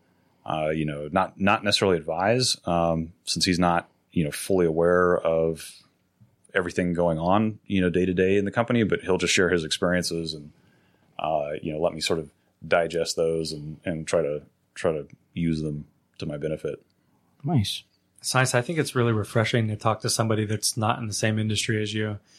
They have a totally different outlook and people I talk to it, you know, family events or networking events or anything like that. It's really cool to see their twist on things and kind of makes you think differently. Like I never thought of it that way. That makes makes sense. Absolutely. And, and, and what's really cool about this relationship specifically too, though, is the fact that like, it's not the same industry, but he gets it because it's, Yeah. So it's- service. there's so many parallels that, yeah. That's cool. Yeah. So h- how did you meet? Sorry if I didn't hear this part. How did you actually find the first? Uh, Jim? Yeah. Uh, just through IPSSA. just through He was, he was our, I guess he was our chapter vice president when I joined and then became our chapter president. I served on the board with him when he was president, president and just got to know him over the years through IPSSA. That's really awesome of him. Like he had no problem handing his number out and That just he- answering questions. I, I don't know how he ever actually made money because he was just on the phone as tech support to every every other pool guy in Austin. wow. Is he still around? Oh yeah, absolutely, yeah. Let's call him. Where's it? Where's the phone? Ask him some questions. now this is a Gary V YouTube show. Yeah. Let's call him up. You're on with the Pool Chasers and Hal Denbar from Patriot Pool and Spa. So, oh, hell yeah. Let's do this. Ask away. I figured you'd say that. That's awesome. So obviously with all this, you know, craziness going on, is there anything that you do for fun? Anything that keeps your mind right? You know, reading podcasts, you know, mountain Um, biking. So I, I'd say the last twelve months is like the first time that the word hobby has even become a possibility because like Patriot's been my hobby for you know over a decade. Um, I've been trying to work out a little bit and get healthier because I've ever since leaving the field I've just gotten fat and lazy and and so trying to trying to get get back in shape a little bit and then uh, trying to get into golf. I don't know that it's going to stick, but trying to find some sort of you know thing outside of work. And, and i think entrepreneurship in general is sort of a, a hobby of mine. I just am constantly trying to seek out other business owners and i'm just fascinated by hearing like one that you can make money that way. Like what? That that that's a business? And like i want to learn every single little you know nut and bolt to that business. Um, and so that's that's definitely a, a huge interest of mine is just hunting down other entrepreneurs in austin and trying to learn from them Yeah, even if you don't do anything with it, I think it's just so interesting. I mean, it really is a hobby in itself. Just you know, reading interviews by other entrepreneurs or listening to an entrepreneur's experience. You know, like how NPR Guy Raz and how I built this, mm-hmm. talking to these bigger companies. It's just really cool to hear their story and their take on things and all the experiences. It's a lot of fun. I like Yeah. listening to all that I, I could listen to that all day yeah Yeah. Is there any podcast, you know, besides Pool Chasers that uh, you, know, you listen to? Uh, I, I haven't I've, historically. I've not been a huge podcast guy because they weren't back in the days when I was in the field all day. It was more just like sports talk radio because podcasts weren't hugely a thing yet. I've been listening. I have how I built this for sure, and then um, I'm trying to think of the name of it. It's about sup- the Supreme Court. It's been really fascinating, um, like seminal court cases through and how they've shaped U.S. culture. I can't think of the name of it offhand. Um, That sounds like a history one. yeah, but it's it's it's been a pretty cool one. That's Um, cool. And there's so many podcasts now, especially that are getting into that. Yeah, pull the, gonna, pull the phone be out. up. John, Yeah. Pull the phone Yeah. out. because it, it's it is an awesome podcast. It's one worth listening to. Is it like one of the top hundred? I don't think so. Some uh, more perfect is what it's called. Oh, I've never heard of More that. perfect. It's all about the Supreme Court and just cases that you've never heard of that like we do things the way we do them today because of these cases. Oh, Really? That's cool. I have to check that out. Yeah, sounds cool. Any books you'd recommend? Uh, traction uh, for sure. I think I mentioned that earlier. Heck like yeah. that is that has totally reshaped the way we do business at Patriot. Uh, it's basically a playbook of how to run your business that has been proven out countless times with countless businesses. Um, That's why we use it, brothers.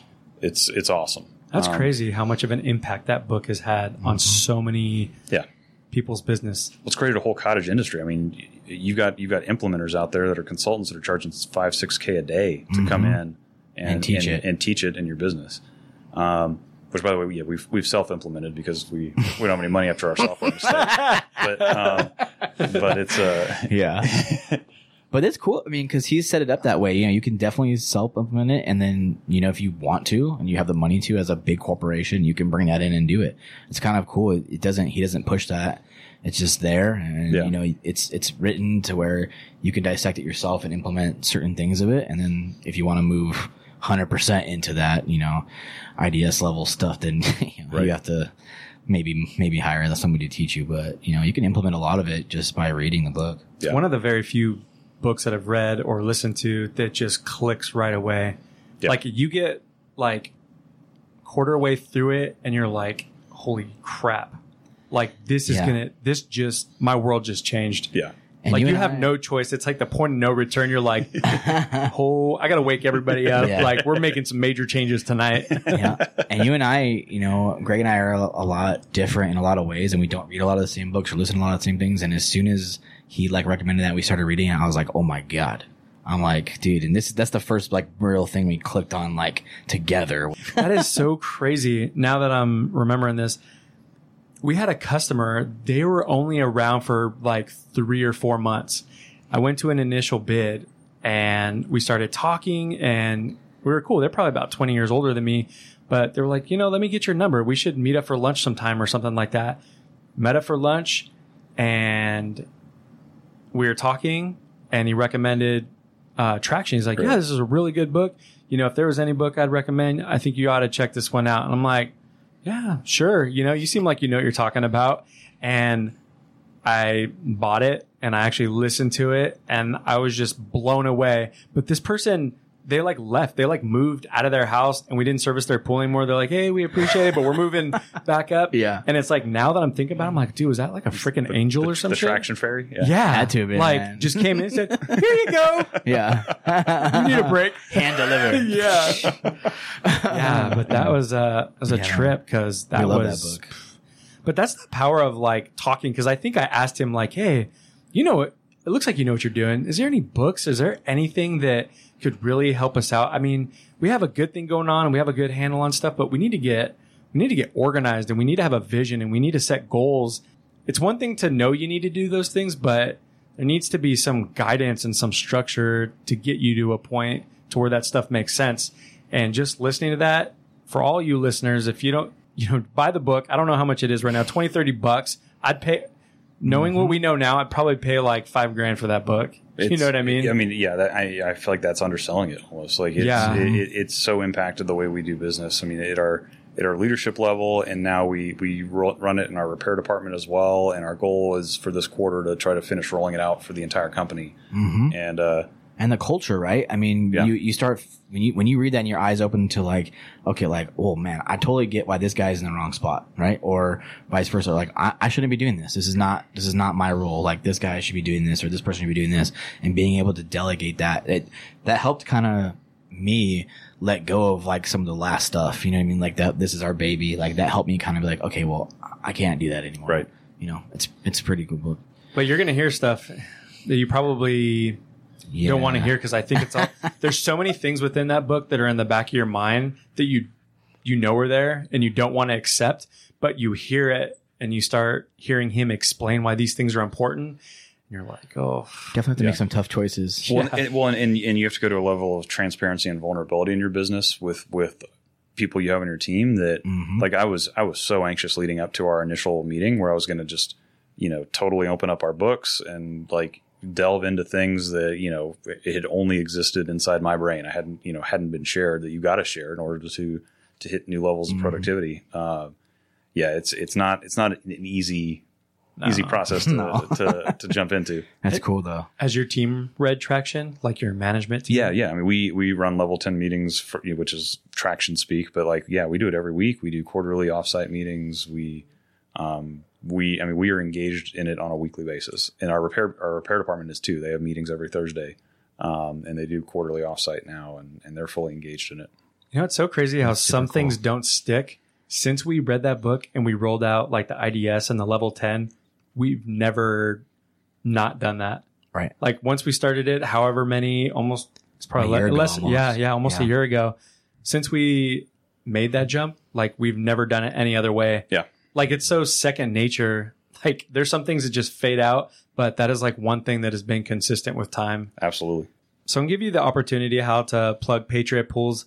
One thing I'd be really cool, you can talk about your website because I know I was at your website. I've been there before, but over the weekend I was rewatching that video you guys have on there, and I think it's, I think that video is awesome. I don't, I'm sure you're the one that filmed it, edited it, or whatever. We actually hired a company out of California that was like dirt cheap to come do it. And Oh, it no was- way. It only cost us like two thousand dollars. No way. Um, but that was that's one of the best investments we've ever made as a company. Um, Oh, that video is it's really good and it really I don't know, just talking to you a little bit tells a lot about your company and it looks like it mirrors it very well.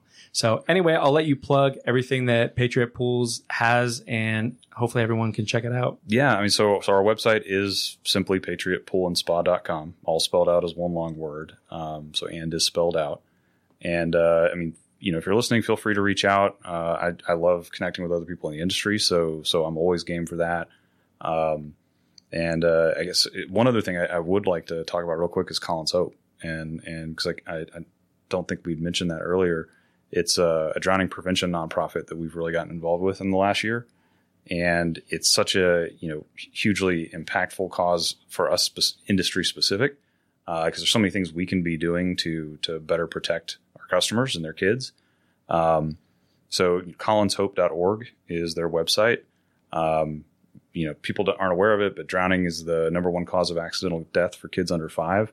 Uh, in Texas, already since January 1st this year, we've lost 21 kids to drowning, fatal drowning, um, and so that's that's an issue that I think uh, our, our industry should be championing, and we're not, uh, or at least we're not doing it well enough. Um, and so, Colin's Hope is, is not the only drowning prevention organization out there, um, but in general, I would encourage anybody to to you know look into Colin's Hope, look into any other organizations they may find uh, specific to drowning prevention, and you know educate yourself on it, educate your staff on it, because there's there's so many little steps we can take as the professional in a backyard, whether it's pulling toys out of uh, you know the pool because that's that's going to be a leading cause that's going to attract small children to the pool, or you know being super diligent about gates. Uh, you know, obviously, if drains or drain covers are missing, taking that you know as deathly serious as it is. Um, you know, that's that's something that has become uh, a bit of a passion project uh, of mine of late, and, and I would encourage anyone else listening to to actively engage in it as well. Yeah, we're really glad that you brought that up and we were talking about this um, before we started recording and wasn't really thinking about it too much, but I think this needs to be one of those things that we every pool service and repair builder, manufacturer, everybody needs to be on social media and really push that content out so that, you know, homeowners and anybody else that has a pool or around a pool, we just need to be more aware that this is a serious issue. This isn't a joke. Like this is stuff that happens on a regular basis where, you know, kids, babies, there's all kinds of people out there that are losing their lives or, you know, having brain damage or going deaf or something like that. Um, so this is major and we all need to participate in making people aware that, you know, we got to do whatever it takes to, you know, not let this stuff happen anymore. Absolutely, because because our our the the product that we touch and service is the number one culprit. You know, if you look at drowning statistics, swimming pools are, are always leading the pack. Um, so you know, we're we're the people that can make the difference. Yeah, thanks so much for sharing that, man. You know, we just really appreciate you taking the time while you're down in Arizona. Come join us on the podcast. It's been pleasure, honor. You know, I've got a lot of respect for you and your company, you know, throughout, you know, our conversations and things. And I'm Greg and I have talked about you guys several times and, you know, thank you so much, you know, for taking the time out of your day. Well, thanks, thanks for having me. It's uh, it's fun getting to hang out with the uh, the the Instagram celebrities that I spotted in San Diego. So Thanks, brother. thanks, y'all. man. Thank you guys so much for listening. We truly appreciate you taking the time out of your day to support the podcast. We hope you learned something from this episode. As always, take what you can, apply it to your business. Everybody has different opinions and different needs, so we hope you found something in this episode today that you can apply and grow your business. If you have any questions, please reach out to us. It's poolchasers.info at gmail.com and you can find us on Twitter, Facebook, and Instagram. Our tag and handle is Pool Chasers. So I want to read a review here from our our friend Preox Clean. It says, "As a rookie in the world of pool cleaning, this podcast has been a lifesaver. Greg and Tyler are fantastic in the way they put this together. It is very entertaining while at the same time extremely beneficial. Thanks, guys, for all the hard work with the podcast and Instagram. Keep it up." Thank you. We appreciate your comments, and you know we're glad you guys are getting entertained a little bit out there while you're servicing your pools or repairs or what you're doing.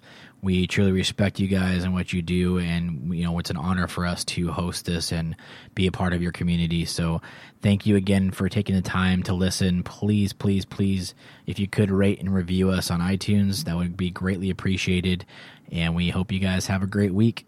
See you out there, pool chasers.